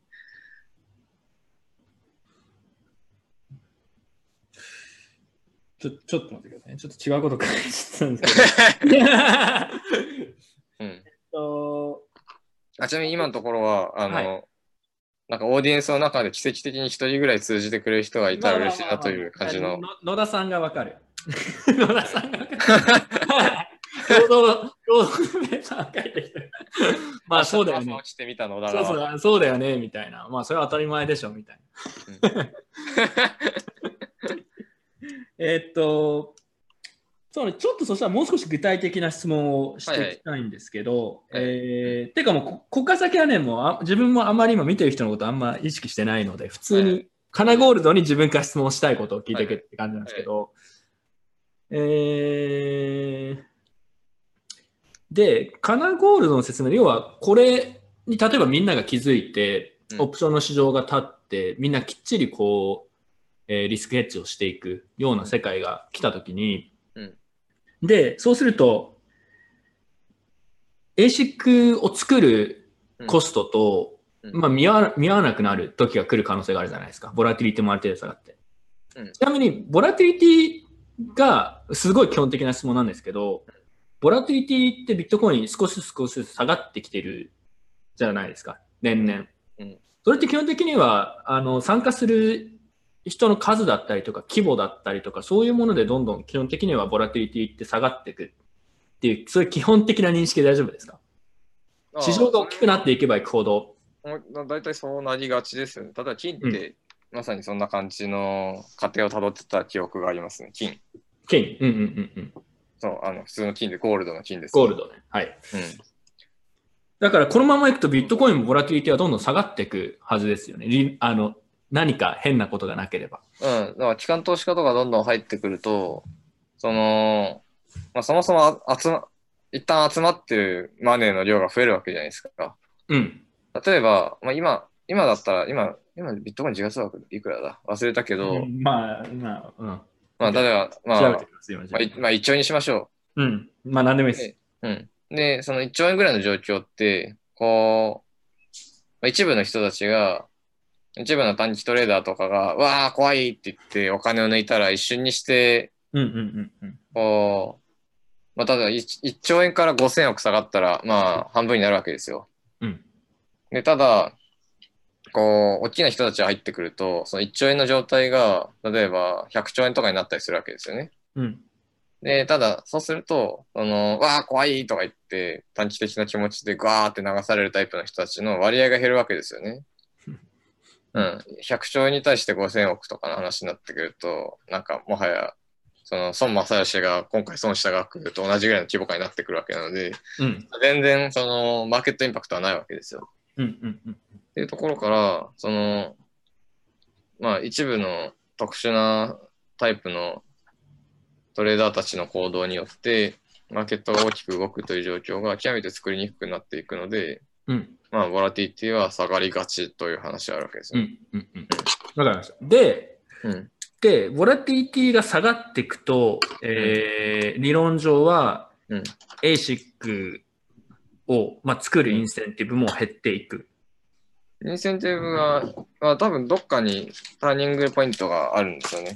で、もうなんか儲かんなそうなラインっていうのがどっかに多分あるはず。まあなんかそこにかなり近づいた、もしくは下に割っちゃったとするじゃないですか。そうするともう ASIC みんな作らない。で、作らないとどうなるかっていうと、今 ASIC を持っている人たちはうん価格によって、えーまあ、いや、正確に言うと違いますけど、えーまあ、価格によってオンにするかオフにするかみたいな。要は、新規の ASIC は出回らなくなるわけじゃないですか。そうですね。今あるもので、そうするとハッシュパ、うんハッシュパ、まあまあ壊れたりするものがあるので、ハッシュパワーは基本的に、まあ、頭打ちになる。ここに書いてありますね。うん、そうですね。で、そうすると、まあ、うん価格とハッシュパワーの相関性、どっちがどっちをリードしてるかみたいな話はあったりするんですけど、価格も下がるはず。まあ、そう認識、つまり、その、ハッシュパワーの安定的な成長が見込めなくなる。うん価値の源泉だと考えるタイプの人たちは売っていくでしょうし、うんまあ、価格は下がる圧力にはなるわけですよね。うんうんで下が急激に下がり始めたりとか、まあ、またいろんな問題が出てくると。うん。そうすると、ボラティティが逆に蘇る。蘇る。つまり自分が言いたいことは何かっていうと、均衡がある規模規模がもしかしたら今くらいの大きさなのかもしれないですけど、ものすごい大きくはないかもしれないですけど、多分ものすごい小さくもないじゃないですか。うん多分どっかに均衡のポイントが出てくるっていうことでいい、た多分そうなるのかなと思って聞いたんですけど、で、そこは、そこは面白いんですよ。そう。うん、そこはすごい面白いポイントで、うん、えービットコインが通貨であろうとした場合には、うん。えーボラがなくて、セキュリティが高くないとダメなわけですよ。ボラがなくてせ、そうそうそうそう、そうだね。そうね。わかる。ボラが失われるとセキュリティが失われ、セキュリティが失われるとボラが生まれるわけですよ。そう、そこのね、矛盾がね、すごい可愛いんだけど、そう。うん。いやな、そう、だからこれすごい面白いなと思って、で、自分、これはあくまで自分個人の考えなんですけど、自うん。分結構前から別に通貨にもうならなくていいよって結構割と言ってるんですよ、実は。うん。別にフィアット置き換えなくてもいいよみたいな。うん。別に日常で全ての世界中の人がビットコインを日常決済で使うって世界線が別に来なくてもいいと思ってる派で、うん。で、もしそれを受け入れられるのであれば、うん。例えばこの話っていうのは必ずしも POW コインの死は意味は、死は意味はしないですよ。全然、全然意味してないですよ。うんその、本当日常的になんか、こう、スイカでピッてやるぐらいの感覚で、うん。使える未来に持っていこうとしてるのであれば、それは構造的にないと言ってるだけであって、うん。まあ、ある種、ある一つの形の、まあ、ある一つの形で、こう、安定的に、まあある種、こう、安定してるメカニズムになってるわけじゃないですか。あるある種安定したとこにいずれ行くはずです。つまり。その意味でですね。それが、なんか、今くらいなのか、今よりちょっと大きいのか、本当は今より下なのかよくわかんないですけど、うんまあそういうことになりますよね。うん。で、ただ、えっと、一応忘れてはいけないのは、そうんの過去最大達しにで達したハッシュパワーがあったときに、うん。えー偶発的な要因で、さ過去最大値から5分の1まで落ちたとしましょうと。うんうんうんうん。この状態は果たしてセキュアなんでしょうか？まあそうですね。5分の4のマシンたちは、例えばもし ASIC、まあ、そのなんだ、寿命を迎えるまで回ってる ASIC たちなのであれば、うんそいつらはビットコインを掘る以外に脳がないわけなんで、うんで、で、その、自分たちの ASIC たちが相対的に弱いのであれば、ビットコインを掘る力すら失っているという状況になっているわけで、うんまあ、その攻撃の源泉にななりるわけですよね。まあで、攻撃仮に容易になるんだったら、それこそビットコインの価格がさらに落ちるというか、価値が、まあ意味が結構もうさらになくなっちゃうのでね。なんで、そう、それに関しては意味がなくなっているというか、うん。そのプルフォーワークがすあの完全に死ぬ瞬間がそれなはずなんですよね、多分。うんうんうんうんう。うんん。そうね。そハッシュパワーが頭打ちをして下がっていって、まあ、上がったり下がったりを繰り返すけど、うんその最大値をもう到達することはもうなく、で、攻撃するのがだんだん簡単になって、結局、そうすると、あ、もう攻撃できちゃうからっていうふうになって、そも,、うんそもそも崩壊するっていう、う。うん。っていうシナリオはあり得るわけですよね。それはありますね。うん。多分それが、すごいこうバイアスを外して、すごい冷静に考えると、うん。こういう研究を続けていくと多分そうなるよね、自明ですねっていうような結論に達するような気はしますね。うん。でまあまあ、わかんないですけど。そこを含め、そこをですね、えっと、ちょっとそこは実はまた論理が飛躍していて、うん。うんと、つまり大量に ASIC を持っている人たちは、うん。で本当に電源オンオフをさっき言ったように繰り返すのかって言われると、ただビットコインなんか、もうなんか5分の1ぐらい1社で持ってるとこあったりするじゃないですか。うん。ああれ、あります？まあ、あったと。まあなんか今結構それぐらい強いとこ、まあいいるわけです。まあ20分の1以上持ってるとこってもあるわけですよ。うんうんうん。で、彼らって、その、多少赤字でも、ビットコインを蘇らせるインセンティブを持ってたりするわけじゃないですか。ああ、そうそう、掘ります、掘ります。うん。うん。で、多分、てか、多分、そ多分というか実際に SV とかもそんな感じで生きてたりしたりするわけじゃないですか。わかる。多分そうなんですよ。うん。で、っていうのもあったりするんで、あのー思ってる以上には、そんなすぐに死ぬもんじゃない。うん。みんなそんな素直に、その気分嫌いんで、オンオフを繰り返すっていうのは絶対に取られないはずですと。うん。そうだからですね。それはある種ゲーム的な状況とも言えるし、まあ、今の延長上でいけば、その電源オンオフするっていうのは、この瞬間得られるビットコインと電気代の比較であるけれども、そうではなくて、この瞬間掘る、およびそれ以降掘っていくことで長期的にマーケットに与えるインパクトによって継続するオプションの価値と今の、えーまあ、切るというアクション、つまり、その将来、自分が続ければ短期的な赤字だけど長期的に見ると黒字になり得るところとのトレードオフの中で判断をするというところになって、まあその電源完全にオンオフに、おまあ、切ってしまうとラインっていうのは結構下の方に行くんじゃないのかなという感覚はまああるわけで。多分実際そうだと思うんですよ。で、ここをちょっとちゃんと分析していこうとしているのが、ちょっと次のうん。方向性だったりしますね。そうですね。そうすると、うん。今ありましたけど、まあ、うん。自分が昨日カナゴールドとかに質問したのは、例えば国家権力、国家レベルのところがマイニングを始めたとか、まあ、政治的な理由とか、うん。いろいろあると思うんですけど、とかってなると、ちょっとゲーム性が少し変わる部分があるので、うん。とかはあるなとは思いましたし、うん。まあ、あとはそういうところがなんか電力のサブシディとかを入れ始めたりするとか、っていうのもありますし、あと自分が個人的にこのカナゴールドの理論とは多分直接な関係はないんですけど、ビットコインの価値源泉が何かみたいな話なのかもしれないですけど、うん。は、えーっと、基本的にそのフィアットシステムがどれくらい機能してるかの鏡みたいな風に捉えてるところが個人的にあって、うん。それが機能してないんだったら、ベネズエラみたいな国がボンボン仮に出てくるのであれば、需要が高まってこう、まあ、上がっていくと。うん。で、ただ、この理論で言う通り、そんなこう、たくさんの人をこう、入れられるような仕組みにはなってないので、たくさんの人が入ってきて、ボラティリティが下がると、そもそも機能しなくなるってなるじゃないですか。うん。だからそうすると結局まあ、なんかまあ下がっていくみたいな。うん。んなんか、なんかその、なんか揺れ動きなのかなと思っていて、うん。あの、フィアットの状況によってはバーって一気に大きくなるときあるんですけど、ただ、世界中の人が使うようなものには同時になれない、理論的になれないので、そうするとまたフィアットが戻ってきて、でそうするとフィアットがまたあれしてみたいなののの繰り返しなのかなみたいなののをちょっと思っていて、うん。まあ、いわゆる一つのチェックチェック機構になってるみたいな。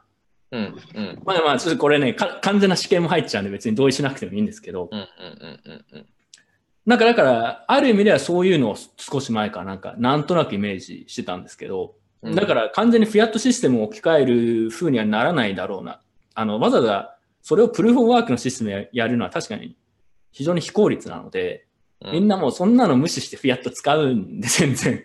うん。で通常のちっちゃい細かい、まあ、社来とかだったら別にフィアットで事足りるよねっていう意見ももう全然理解できるので、なので、その、カナゴールドのこんこういう研究だったりとか、まあ、あと自分が、自分の観察とかから言っても、まあ、どのサイズかはわからないけど、いわゆるぜ世界中の人全員がビットコイン使うよっていうのは、まあ多分確かに来ないんだろうなっていうのは、ここの研リサーチとか含めてもやっぱ改めて自分は思ったんですけど、同時に、同時にじゃあ、こう、ビットコイン、じゃあビットコインに絞って考えると、適正な規模感ってどれくらいなんだろうなっていうのは、ちょっと、カナゴールドの次の研究だったりとか、うん。あとは、フィアットの状況がどうなってるのかとか、そういうところ次第なのかなというふうにうん。思いましたね。自分は。そうですね。そこからあとは結構プラクティカルな話もなってくると、シミュレーションベースの話になってきたり、うんうん。うん。ただこれはビットコインとかに関して言えばあまりいい材料ではないですよね。POW コイン全般ですけど。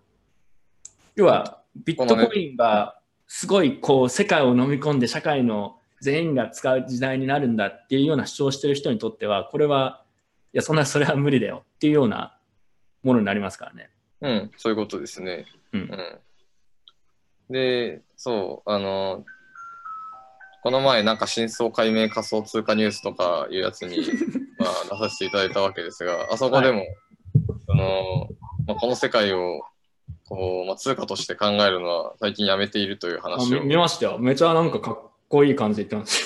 そうそうそうこれは、あの、あ確かあの収録の時、収録の、えーっと、朝かその前日ぐらいにこの案がひらめいたんですよ。うんうんうんうん。でで、いろいろ考えた結果、この性質から、今、結果的にこう今日論文でまとめたこの性質から、あの、えー、まあ、ビットコインは、いわゆる日常的に使う通貨うんにはなれないなという。確信を持って、で、あの、収録のところで、そういった。あまあ、通貨として考えるのは、まあ、やめていると。日その通貨って言ったときに、うんまあ、人によって通貨の幅は違って、そうですね。うんあのまあ、本当に日常的に使うものだけを指すのか、まあ、例えば、こう、まあ、イーサリアムの、まあ、イーサ、うんまあ、ガスとして使われると言いつつも、まあ、その、その経済圏としてある意味では通貨なわけじゃないですか。まあ、ボラティリティは、いわゆる通貨よりは圧倒的に多くて、日常的に使えないにしても、呼び方として通貨と呼ぶことはまあできるわけで、で、まあ、ここで僕が言ってる通貨っていうのは、本当に、いわゆる日常的に、うんどこら辺の中高生に聞いて通貨だと認めてもらえるものということですね。うんうんうんうんちちょっとじゃあ、いや、今日、え、今日時間大丈夫ですか？僕は全然終電、終電とかないんで大丈夫ですよ。僕も終電とかないんで。いいんですけど。いや、なんかね、いや、もう見てる人を完全置いてきぼりで普通に話せばいいと思ってるんですけど、うんただ例えばボラティリティが、じゃあもう根源的に、もうボラティリティを吸ってる生き物みたいになるわけじゃないですか。うん。あるそうそうだと思いますよ。うん。だからこのまま安定しないってなった時に、じゃあ、それってやっぱりなんか一般の支払いとかも含めた通貨になれないとして、うんその前提として、うんなんか使えるもの、結局じゃあ使えるものって何なのかっていう話。うん。だから、例えば今自分ビットコインを通貨としてある程度使ってるんですよ。その、例えば海外のクライアントとやり取りをするときとかっていうのはもう、もう絶対暗号通貨しか使わないわけで、うん。それはある意味では通貨性を持っていますし、まあそれは自分があんまりちゃんと考えてないのもありますけど、別にボラがあってもあんま気にしないんですよ、正直。また上が、上がるという想定があるからかもしれないですけどね。いや、うんそれはだって、浩二さんが、まあ、ボラないよねっていう規模感って、もうなんていうか、もう、もう普通の人だったらそっとするような、もう僕はもう最近のボラないないないない。全然全然ない。そう。まあ、ある意味では、だからそういう人たちにとっては機能通貨として機能してるっていうのと、あと、さっき言った通り、フィアットの国際間の送金だったりとか、やっぱりあまり機能してないように自分には思えるので、うん。やっぱ銀行口座を通して送金とか、やっぱできない、できないというか、できますけど、そんなんやりたくもないですし、うん。そこではやっぱりもう今機能してるんですよね。自分にとってはそれは役に立ちますし。で、そこで別に送金の媒体としてだけ使って、ヘッジしなければ別にフィアットに変えればいいだけなので、機能してるっていうふうにも見えて、まあ通貨ではそうするとないですけどね。で、なんかだから、ボラティリティが永遠になくならないし、そんなすごい大きくはなれないというのを受け入れたときに、暗号通貨とか、ブロックチェーンが役に立つ領域って何なんだろうねってとこはちょっとやっぱこれから議論していくべきことでしょうね。もしかしたらないのかもしれないですけどね。ある意味ではすごい悲観的に見ると。うん、まあ、その、なんだろう。うんと、まあ、ある種の形で、まあ、価値の移転というか、まあ、送金で使うって話ですよね。で、これはまあ、あまり日常的な性質はないにしても、まあ、ある種そういう形でまあ安心して、ある種安心して使えるものですと。うん。で、その、まあ例えばイーサリアムだったら、まあ、その、いわゆる送金だけではなくて、うんうんうん。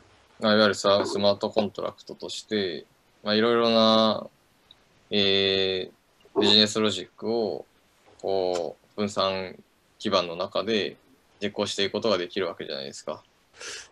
今回の研究って、例えば POW スマートコントラクトプラットフォーム、まあ、イーサ、まあ、移行を考えてますけど、うん。において、そうんそういうものに与える影響って考えてますか、すでに？で、あそれでいくと、あの、まあ、プルーフ・ォーワークはこの意味から、うんまあ、危ないと、うん。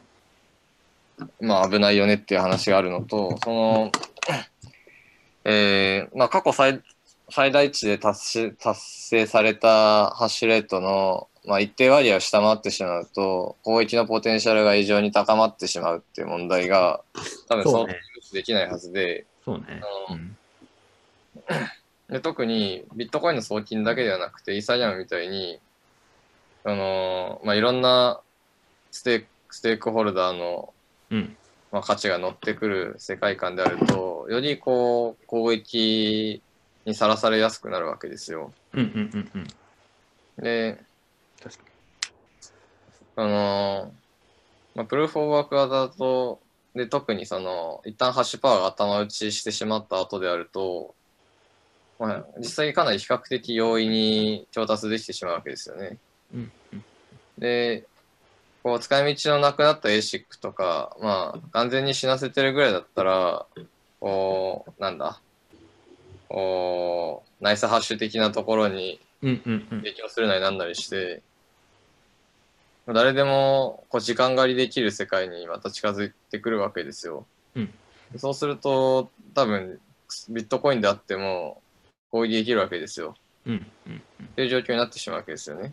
で、さらに攻撃するインセンティブが圧倒的に強まるっていうか、普通に儲かるみたいな話になるわけですよ。うん。で、なので、その、まあ、プルーフ・オブ・ワークの世界、まあ、イーサリアムがずっとプルーフ・オブ・ワークのまま、こう、スマートコントラクトのプラットフォームとして伸びていくことができるかと言われていたら、僕は絶対にそれは無理だと思う、いう主張を、まあ、せざるを得ないけれども、うんうんあの、プルーフ・オブ・ステークになると、そこの攻撃の構造はガラッと変わるわけですよね。うんで、その、まあイーサリアムのネットワークの全体がステーキングに回ってるわけではないので、その仮にいわゆるビザンチンのその3分の1取られたらまずいっていう話は、時価総額の3分の1を取られたらって話ではなくて、ステーキングに回ってる量の3分の1は取られたらまずいっていう問題に今度は移ってくるわけじゃないですか。うんで、うんと、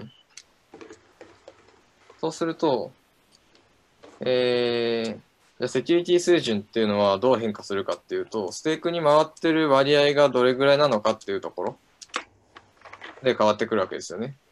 例えば、本当にイーサリアムの9、時価総額の9割ぐらいがステークに回ってる状況なのであれば、えー、攻撃に必要なのは時価総額の3割相当になってくるわけで、まあ、実際かなり厳しいと。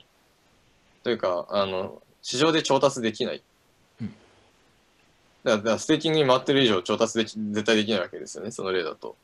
うんで、まあ、時価総額の10%がステーキングに回ってる状態だと、まあ、多分、えーそれの3分の1ぐらいだから、まあ、3、4%を市場で調達してこないと、えー攻撃できないわけじゃないですか。うんで、3、4%の時価総額はどれぐらいなのかっていう話もあるけれども、加えて、その、総発行量の3分、なんか一定割合を買い占めるっていう行為は、時価総額の水準によらず難易度高いアクションなわけですよ。うん例えば、うんと、何がいいかななんかいいコインないかなストロングハンズとかいうコインありましたんでしたっけ昔。いや、わかんない。そんなのありましたっけ？単価がクソ安いやつ。うん。うんと、まあ、時価総額もクソ安いわけですけど、こう、まあ、XP にしよう、XP。なんかありましたね。覚えてます？一回早めるから。ああ、覚えてますよ。覚えてますよ覚えて。ます？あのーはい。特に何も言わなかったですけど。多分今となっては、あれ、時価総額的に XP すべてを買い占めるっていうのは、多分そんなにお金いらないと思うんですよ。うん。で、ただ、とは言いつつも XP の総発行量の10%とか5%とかを買い集めるのは多分無理ゲーなんですよ。まあ、死蔵してるからね、誰も動かさない。あそう、死蔵してるって話は、まあ当然あるけれどもね。そう仮に活発な時期だったとしても5%調達するのは結構無理だったはずなんですよ。うん。あの、池早の頂点のタイミングだったとしても多分それは厳しいはずで。うん。っていうことから、その発行量の一定割合以上がステーキングに回ってる状態を維持することによって、その、金いくらあろうが、そもそも攻撃するだけの材料を仕入れられないという状況を作ることができる。うん。これが、うん、プルーフ・オブ・ステークのセキュリティの考え方なのかなと思っていて、でそうすると、ステーキングに回ってる割合が一定割合以上維持されるような制度設計にすることが、プルーフ・オブ・ステーク型のコインには必要になると。いうことになって、うん。じゃあ、今議論されている、えーイーサリアムのプルーフ・オブ・ステークの形は、その意味で要件を満たすのかなという観点で、最近いろいろと考えているわけですよ。まあでも全く違うモデルなので、うん。あのな今の話を聞きながらちょっとパッと思ったのは、その、うん。まあ例えば XP、まあ XP はいい例かわかんないですけど、まあ市場で調達ができ できないぞっていうのが分かったら、自分が攻撃したかったとしてね、うん。市場でこれ調達できないぞってなって、でも、要はステーキングされてる量がすごいたくさんあるとか、あ、でもいや、ダメだな、それは。まあ、あとはだから匿名性がどれくらい高いかってところに依存したりもしますよね。持ってる、たくさん持ってるやつが結構バレてるんだったらもう、国家レベルのとこだったらもう結構、まあやろうと思えばね、うん。とかもあるかもしれないですし、まあそれは物理的なセキュリティもあるんで、うん、あれまあ、物理的なセキュリティかなりありま取引所、取引所がどうするかとかもそうですし、取引所だったら例えば数パーセントだったらいけるのかもしれないとか、うん。まあなんか、バイナンスにあるイーサ全部かき集めて何パーになるのかな、みたいな話もありますよね。うんうんうん、そうそうそう。だから、ただ POW はそういうのにはあまり依存しないので、うんそこはまた全然違いますし、そうそうそう。だから、なんというか、あの、プルーフ・オブ・ワークが、その意味で、なんか、こう、辛そうなところがあるから、プルーフ・オブ・ステークだという論理は、まあ、成り立っていなくて、うん。あの、プルーフ・オブ・ステークだと、まあ、ダメそうなので、とりあえず期待できる対象が今のところプルーフ・オブ・ステークになっているという話で、うん。うん。うん。で、まあ、直感的には結構眼見だなと思っていてですね、うん。うん。うん。うん、やはりそれだけの割合を集めるというのは、こう、まあ、ステーキングにどんだけ安定的に回せるメカニズムになってるのかっていうのは重要だとしても、まあ、どんなに下手こいたって、大体そそれなりの割合ステーキングに行くはずなんで、うん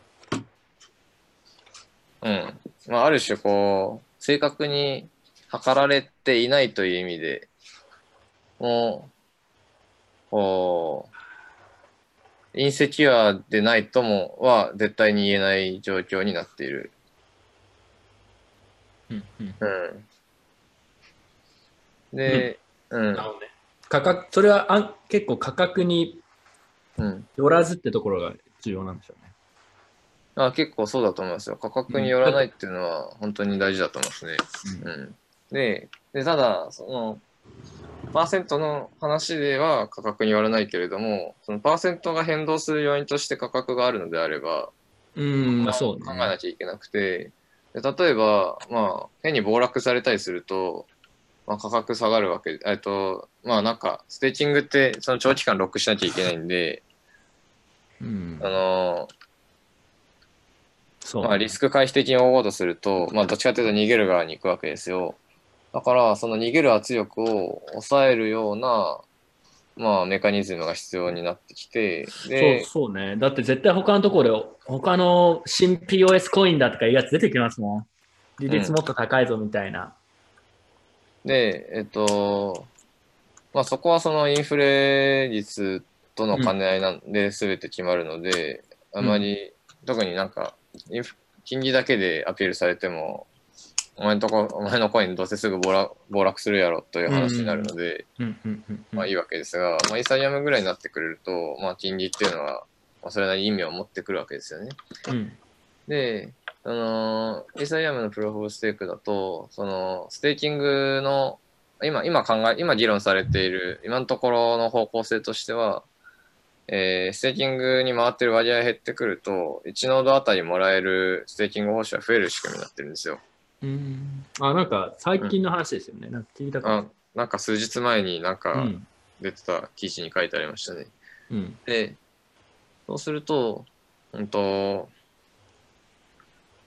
えーさっき言った価格の下落で逃げる圧力っていうのを、まあ、抑止する効果があるわけじゃないですか。うんうんうん。っていう意味で、まあ、ちゃんと考えられた設計になってるなと思って、すごい感心していて、うんうんで、まあ、できれば、その、そこの金利のラダーのところを、こう最初に決め打ちしてしまうのではなくて、こう市場原理的にこう動的に変わる仕組みの方が良いなと思うわけですよ。まあみんな多分そう思うんですけど、うん。絶対そっちの方が、まあ少なくとも暗号通貨の文脈ではいいですね。決められ、誰かが仮に決められちゃうといったら、まあある意味で、それは本末転倒な話ななのでね。そう、なんか金利はガバナンスで決めがちみたいな感じがあって、メーカーダウンもなんか決めがちなんですよね。いや、メーカーダウンの話は次の放送にしましょう。ここからさらになんか時間が。メーカーダウンの話今から始めたら多分そうね、終わる。次の日になっちゃうんで、多分なんか、いや、なんかわ謎に体力ありますけど、うんまあ ちょっとそれはやめましょう。で次のね、あの反省会の放送の時にそれやろうって話をしてたんで。うん。ただ、なるほどね。うん。なるほどね。まあ、という意味であって、そのイーサリアムの、まあ、今の考えられてる方向感っていうのは、まあ、極めてそのリスクに対してちゃんと対処しようとしていて、うん。で、まあ、意味をなしていて、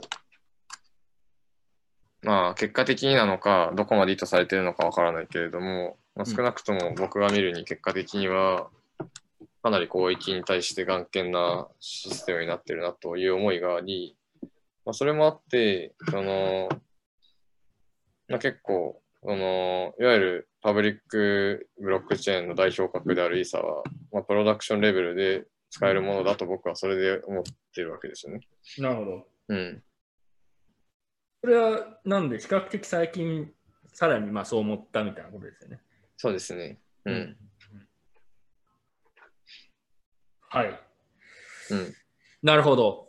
面白い。ただ POS に関してはね、まあ、自分もそういう最近の話は全く追ってないし、わかんないですし、うん。なんかでもやっぱりまだ引っかかるとこがあるなくらいしか正直理解していなくて、うん。細かい部分は追っていないので、ただまあそこに関してもなんか、そうですね、あさらに理解が深まって、ああ、こういうことになりそうだとか、これだったらうまくいきそうだみたいなのがあったら、また教えてもらいたいなとは思いました。まあ今日は POW メインの話なので、まあ、それだけでもね、もう今どれくらい話したか忘れましたけど、2時間半ぐらい。2時間話してるのやばいじゃん。これ多分最高、最長記録だよ。最長記録。しかも後半の方が聞いてる人多いというよくわからない。ボット、ボットの可能性。ボットの可能性。というわけでね、えーまあ一応まだ聞いてくれてる人は50人くらいいるんですけど、もしなんか最後終わる前に質問とかがあれば、えー聞いてもらえれば、一応、まあ、あの、カナゴールに直接聞けますと。はいただまあ、あの、フォローのリサーチだったり記事とかも書けますよね、多分。え、ななんですか？フォローでリサーチをもっとしたりとか、記事も書いたりしますよね、多分解説の。あ、これの解説の記事は、うんいや、この動画で全てを今回はちゃんと表現できたかなと思ってるので、だめんどくさいから書かない。え、え、そう言い方を変えると、クソめんどくせえからもう書かねえよっていう。わかる、わかる。わかる、わかる。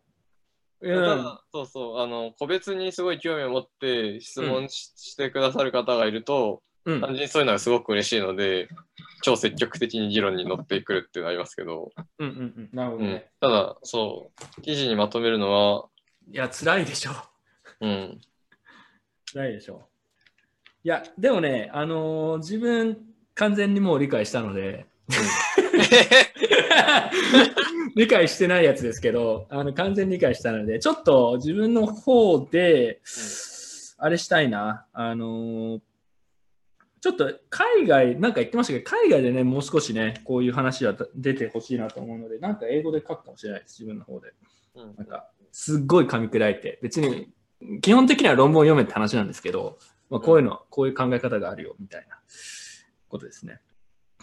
はい。えーっと、自分の方からはもうないですかね。もうだいぶ質問しましたし、かなり面白いところも含めて、うん。ただ、あれですよね、あの、あの論文にも書いてありましたけど、今回は例えば、まあでも、大した、うん。今回の多分前提だったりとか、アサンプションって比較的うん、現実的というか、例えば ASIC には他の用途がないとか、とかっていうのはあったのと、あと、フォークとかは想定してないですけど、ただ、まあ、ビットコインとかに関して少なくとも言えば、他の今、フォークを出しても多分あまり大きなものにはならないので、あんまり意識しなくていいのかなというのが個人的にああ、そう、そこでいくとあったりして、うん。と前提条件で、うんまあ、よく、なんかこの前提条件どうなのって一番言われてたのは、うん。あの全体のハッシュレートが価格と独立して記述されてる点だったんですよね。全体のハッシュレートがうんこう価格の変化とは独立して決定論的に決まっていくとか、えー、仮定を置いた上で式展開をしたわけじゃないですか。うんうんうん。で、まあ、そこに対する批判っていうのは一部あって、でたうだ、んそれはそのオプション性に関しては何も、えー悪影響を与えない過程になってるわけですよね。うん。で全体のハッシュレートをじゃあ仮に価格と連動させようとすると、その価格が暴落するっていう、そのコールオプションの価値が失われる局面において、全体のハッシュレートが下落して、あの価格の下落による格子価格の辛さを軽減してくれるという意味で、うん。あの、オプションの、オプションという性質を失わせないままで、そのオプションの価格をど、それを仮定することによって若干高める方向に持ってきてくれるという。効果があるわけですよね。だから純粋にあれに代入して得られたものよりも、その価格との関係、ハッシュレートの、全体のハッシュレートの関係性を考えてあげた方が、えー単純な代入の結果よりも実際の価値っていうのは若干高まる側になるということは、まあ言えるわけですね。で、えっ、と、あともう一つは、えー他に使い道がないってしたのは、えっ、と、だこれはすごく重要な、実は一番重要な過程ですね。これは一番重要な過程で、まあそれが、まあ ASIC なんですけれども、うん。ああ、そうだ、えっと、あまり重要じゃないところでいくと、うんその他のコイン掘れないってしたのは、他のコインが入ると、その、どっちの、単純に儲かる儲からないだけじゃなくて、どっちのコインを掘った方が儲かるかという話が出てくるわけじゃないですか。うん。で、そうするとなんかオプションのオプションという話になってきて、まあ、ただオプションのオプションなのでオプションなんですけど、その、けただ、計算が解。析的に書きづらい。しうんうんうんより選択肢は増えてるので、これで計算されたものよりも実際のオプションの価値は若干高い方に行きますよねという話になって、うんあ加減として抑えてくれてるわけですよ、あの式が。そこがポイントなんですよね。うんうんうん加減になってくれると。そうそうそうそう。だだから、別にそんな心配しなくていいっていう。そうそうそうそうそあの、アサンプションはね。う。うん。で、他の使い道がないっていうのがまさに今回の話を際立たせているところで、これはだから ASIC の定義みたいなものなんですよね。うん。で、まあ、まあ、てか、それが ASIC ですからね。それが ASIC というか、まあそうそう。逆に言うと、GPU とかだとどうなるのかって話は今回は全然してないですけど、GPU 型の POW とか、要は他の用途がある。まあで、あそう、多分 GPU 型の POW ってそもそも、そもそもスタートラインから弱いはずなんですよ。うん。他の用途があるからね。他の用途があるってのは相当弱いはずなんですよ。うん、他の用途とも競争しなくちゃいけないからね。そうそうそう。で、特にゲーム的状況を作る必要はないわけですよ。その、うん最悪、その、ああ、もうこの GPU でこのコイン掘れないんだ。じゃあ、えー、オンラインゲームでもやるかって話になるし、それだったら、こう機械学習の演算系のリソースとして提供するかっていうマネタイズの仕方もあるし、うんまあ、他の用途がいっぱいあるわけなんですよね。そうね。だから、逆に言えば ASIC で証明できれば GPU とか、まあ、もはや説明する必要ないよね、みたいな。でそう ASIC でもなおそういう限界があるということが言わ言われていてで ASIC,、うん。で ASIC がじゃあそれで開発されなくなるといわゆる GPU の世界になってうん。でいや僕あの僕的にはその GPU の世界がその ASIC の世界よりも全然セキュアじゃないっていうのは、すごく自明だったんですけど、うん。まあなんか、こう人によっては、こう ASIC だと中央集権性が、みたいな話で、こう、なんだ、自 GPU 分はそうは思わないですけどね。うん。まあよく言う人はいますけれど、いやうんそれはそのセキュリティを犠牲にして、ある種見かけ上のえー分散性をなんか得ようという、極めてこう、なんというか、まあ、まあでも理論上は確かに GPU でも大体みんな1個、1個とか2個とか決めたら大体それを掘ってるみたいですけどね。理論上はいろいろ本当は検討しなくちゃいけないんですけど。まあ、なんやかんやで、その草コインって流動性ないから、まあ、それを掘っても、その流動性リスクとかいろいろ考えなきゃいけなくて、まあ、めんどくさいって話もあるわけじゃないですか。うん。で、うんと、で、まあ、草コインのオプション入れても多分オプションの価値っていうのは大して変わらないっていう話が、まあ、あるのと、その、ポイントはその GPU だと、えー、単純に赤字になったら掘らないんですよ。うん。で、ASIC の場合赤字になっても掘るインセンティブある人たちはいっぱいいるわけですよ。確かに。もうだって、使い、ねあんなもん絶対赤字にながら掘ってるよ、あんなもん。あのごゴミみたいなものになっちゃうんで、そのコミュニティを支えるとか言ってほっといた方がまだいい。そうそうそうそうそうそう。まあまあ長期的に見るとね、それで自分も掘らなくなる。あ、そうそう。で、今日ももうもう話さないけどうん、でし多分考えてると思うんですけど、自分がやっぱ気になるのは、うん。えっと、自分が掘らないことで他の人に与える外部性の影響だったりとか、うん。なんか、そまあ、あとはすごい人間的な、あの、人間的なゲームなのかもしれないですけど、政治的な駆け引きだったりとか、俺があれしたらあいつがこうするからみたいな話とか、っていうとこまで考えると、うん。どどこら辺にこう結局、なんか均衡点があるのかなっていうのはすごい面白いなと思いました。まあでも正直調べてもそんな大した価値ないことなのかもしれないですけど、案外そういうの無視して掘ってる人とかいるとかっていうのは結構自分も聞きますし、うん。まあ、なんやかんや、家で掘ってるぐらいだったら、電源オンオフ考えるのめんどくさいし、まあ人間の認知の限界がありますからね。そうそうそうん。はい。なるほど。う。うん。いやーまあもう今日これでいいからね、ちょっとトイレ行きたいんで、あと。はいはい。あ、そうだ。えっ、と、こんな時間までなぜか見てくださってる方もいるということで、そう、せっかくなんで、う最後ちの宣伝で締めましょ宣伝でしう。いやましょ今日もありがとうございました。もう。う、もう最長記録。最後まで見る人多分ほとんどいないから、ほっと、あ、いや逆だ。これ最後まで見てる人がいたら、もうこれ相当いい宣伝になると思いますよ。そうですね。そういうことですね。じゃあ宣伝お願いします。まあ、というか、なんか見てくださってる方は、もうすでになんか、うちの会社知ってくれてるという気しかしないので、いや、何の意味があるのかなと思いながら宣伝するんですけど、はい。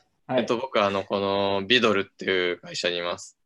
えっと、まあ、登記した時はカタカナでビルドって登記したんですけど、こう誰も、こう、これを読んで、ビルドと読んでくれないし、ビドルというのは、まあ、普通なので、まあ、登記の方を後から合わせに行くスタイルで、まあ、ビドルと呼ぶことにしましたと。まあ、うちの会社なので、ビドルです。押し込まれたとやつ押し。込まれた。うん。周りに押し込まれたと。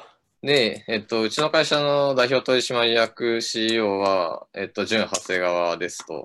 あの、まあ、お店の純長谷川ですね。で、ただ、えっと、あの、代表取締役が純長谷川であるっていうことと、その、投資してる人として、純長谷川がいるっていうのはあるんだけれども、これお店全く実は関係ないんですよ。うんこう、なんかたまにこう、お店から出資受けてるって勘違いしてる人が、まあ多くて、それゆえになんか完全お店の、お店後の傀儡なんじゃないかみたいなね。印象を持ってる人が、まあ、一部いるっぽいんですが、そんな感じはし最初はしましたね、少なくとも。うん、僕も入る前は最初そうだと思ってたぐらいなんで、そうそうそうお店系なんだと思って。お店系なんだと思ってましたけど、これ完全あの、純長谷川のポケットマネーで、はいはい。あとグローバルブレインが半々で出資して、まあ、できた会社ですと。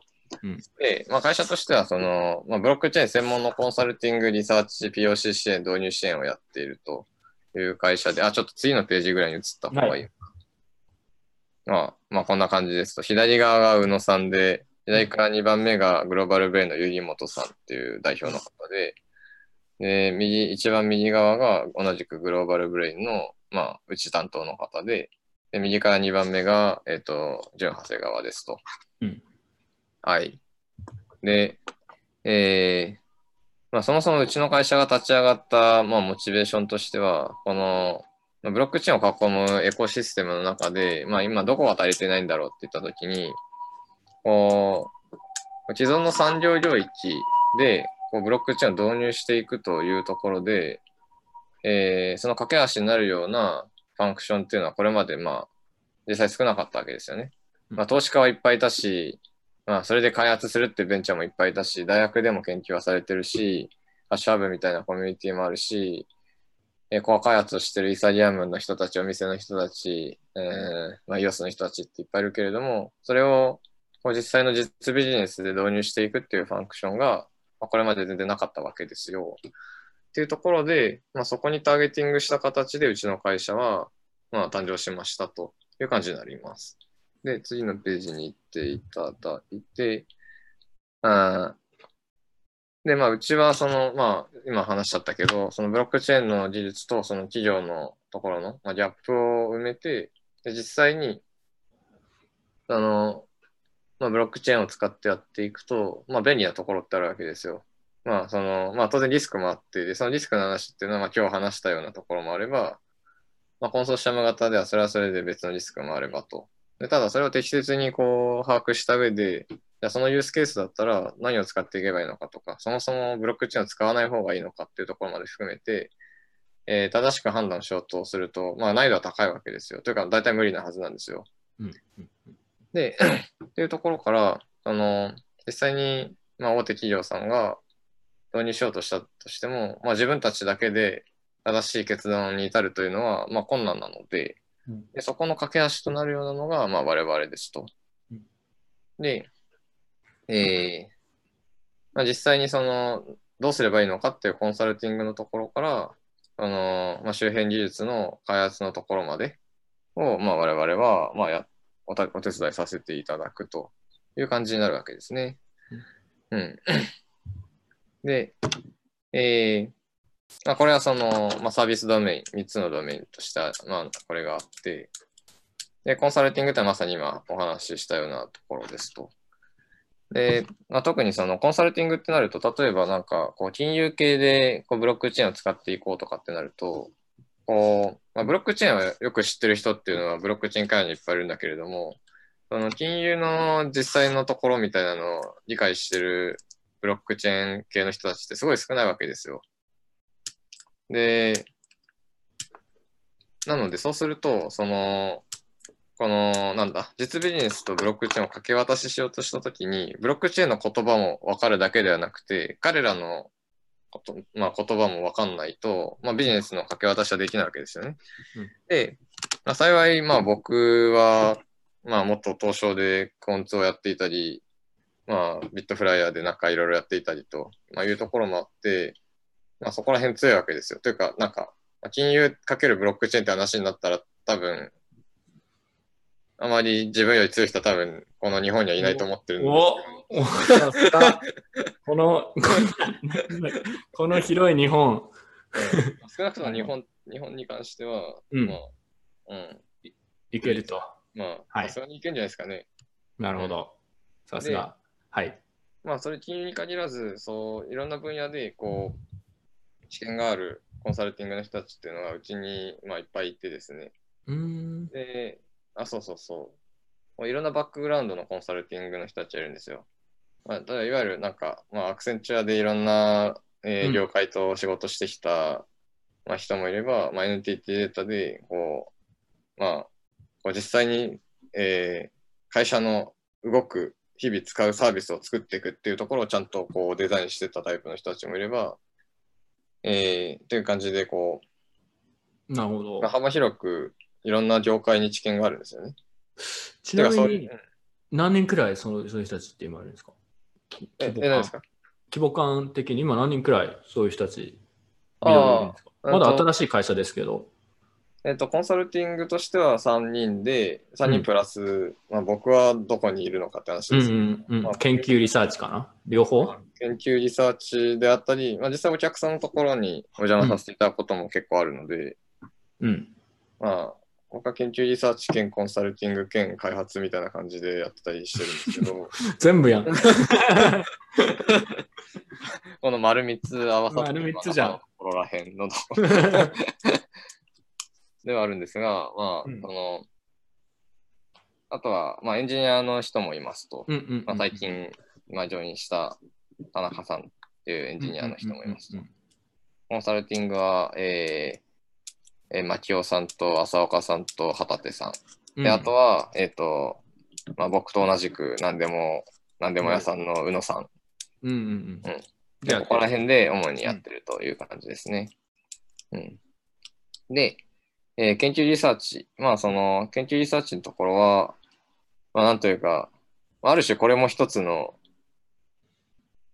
まあ、ある種、なんだ、サービスドメインというか、これ完全に無料で、無料でというか、ある種趣味の延長上というか、そんな感じでやっているわけですが、うん。まあ、こういう形で、こう、まあ、そもそも、こう、実ビジネスにブロックチェーンを導入していくっていうのは、ただなんか、なんとなくこう、みんな使ってそうな、えー基盤だから、なんとなくイーサリアムを使おうぜとか、なんとなく、こう、ハイパーレジャー使おうぜみたいなことやってると、まあ、どっかで死ぬ可能性があるわけですよ。うん正しい方向感を持っていないと。で、ってなると、その今後それぞれがどうなっていくのかっていうのが、まあ、ちゃんと分析されていないと、こう、まあ、ある種適当な押し売りみたいな形で導入させちゃったとしても、まあ、なんというか、意味がないわけですよね。結果的にみんな、みんな損することになってしまうわけですよ。っていうところから、まあ、中長期的にこの業界がどうなっていくのかっていうのをちゃんと理解してあげることが、まあ、極めて重要なところになって、っていうのもあって、こういう形の基礎的な研究っていうのをやってたりするんですよね。うんうん。で、開発の方っていうのは、まあ、その、まあ、研究に、まあ、結構関連するような形で、その、まあ、こういうサービスがあったら、こう汎用的で、こう、まあ、いろんな、今後、なんだ、企業さんにうん。いろんなサービスというか、まあ、コンサルティング兼こうシステムを提供していくときに、こういうのが、まあ、根っこにすでに開発されているといろいろ便利だよねみたいなのところを、まあ、開発をしていくっていうところもあれば、まあ、その、単純に、えっ、と、そのお客様固有の開発環境で開発をお手伝いさせていただくと、まあ、いうような形で、まあ、幅広く、幅広く、そんな幅広くはないか。まあ、いわゆる導入しようとしたときに必要な機構っていうのを、こう、我々がやっていますよという感じになるわけですね。いやラゴールド、あの、いや、全然いい説明してほしいんだけど、これ、うんビドルの説明も最長だなと思って、多分。いや、なんか面白くなってきちゃって、なんかその、さっきの POW の論文の話を聞いてるノリで説明し始めちゃったから、別にいいけど、すげえ説明してると思って。しかもね、あの聞いてる人がね、あ案外減ってない。ああ、いや、それは本当にありがたいことですね。なんかなこれは宣伝も最長ですよ、今のところ。では続けてください、どうぞ。うん、あでやりきってください。はい、やりきっちゃいましょう。行きましょう。まあ、うちはその技術に関しては、はいまあニュートラルなポジションにありますと。でまあ、ニュートラルって言っても、こうなんやかんやで得意、不得意とかいうのは、うんまあ、出てきますけど、そのニュートラルっていうのはつまりどういうことかっていうと、こうまあ、お店の会社だと思われてる節があるので、かこのかななんかお店系のサービスを必ずこう進めてくるおっさんたちだなって思われるうん。ことは多いけれども、そういうことではなくて、うん。まあ、ケースバイケースで、まあ、何が適切なのかっていうのを、まあ、考えてやっていきますよと。まあ、この並びにこうエニグマが載っていたりとかするのは明らかにこう 本当にニュートラルなのかみたいなところありますけど、でも、エニグマは別にね、エンタープライズの応用とか全然ありえますからね。ああそうそうそうまあそのなんだ、うん中にいる人の得意不得意みたいなの結構あったりすると思うんで、うん。その影響は当然受けるけれどもこうまあ、目線感としては常にベストなものを、自分にとってのベストなものを。提供していきたいなという思いで、はいですね。という感じでした。最後のページ、ビデオ。ははいい。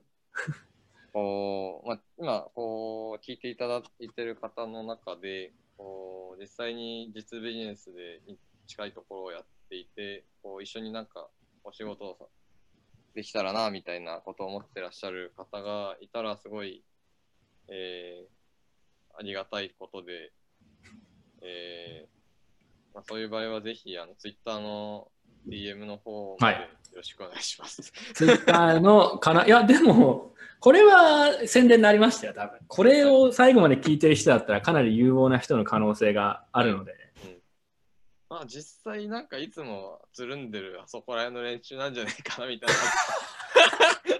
内輪だった的なあんま意味なかったみたいな。そうそうそうそう。いやいや、まあでも、興味がある人はなので、カナゴールドにツイッターで DM などをしてください。いん楽しいですか？ん？楽しい感じですか？え、何がですか？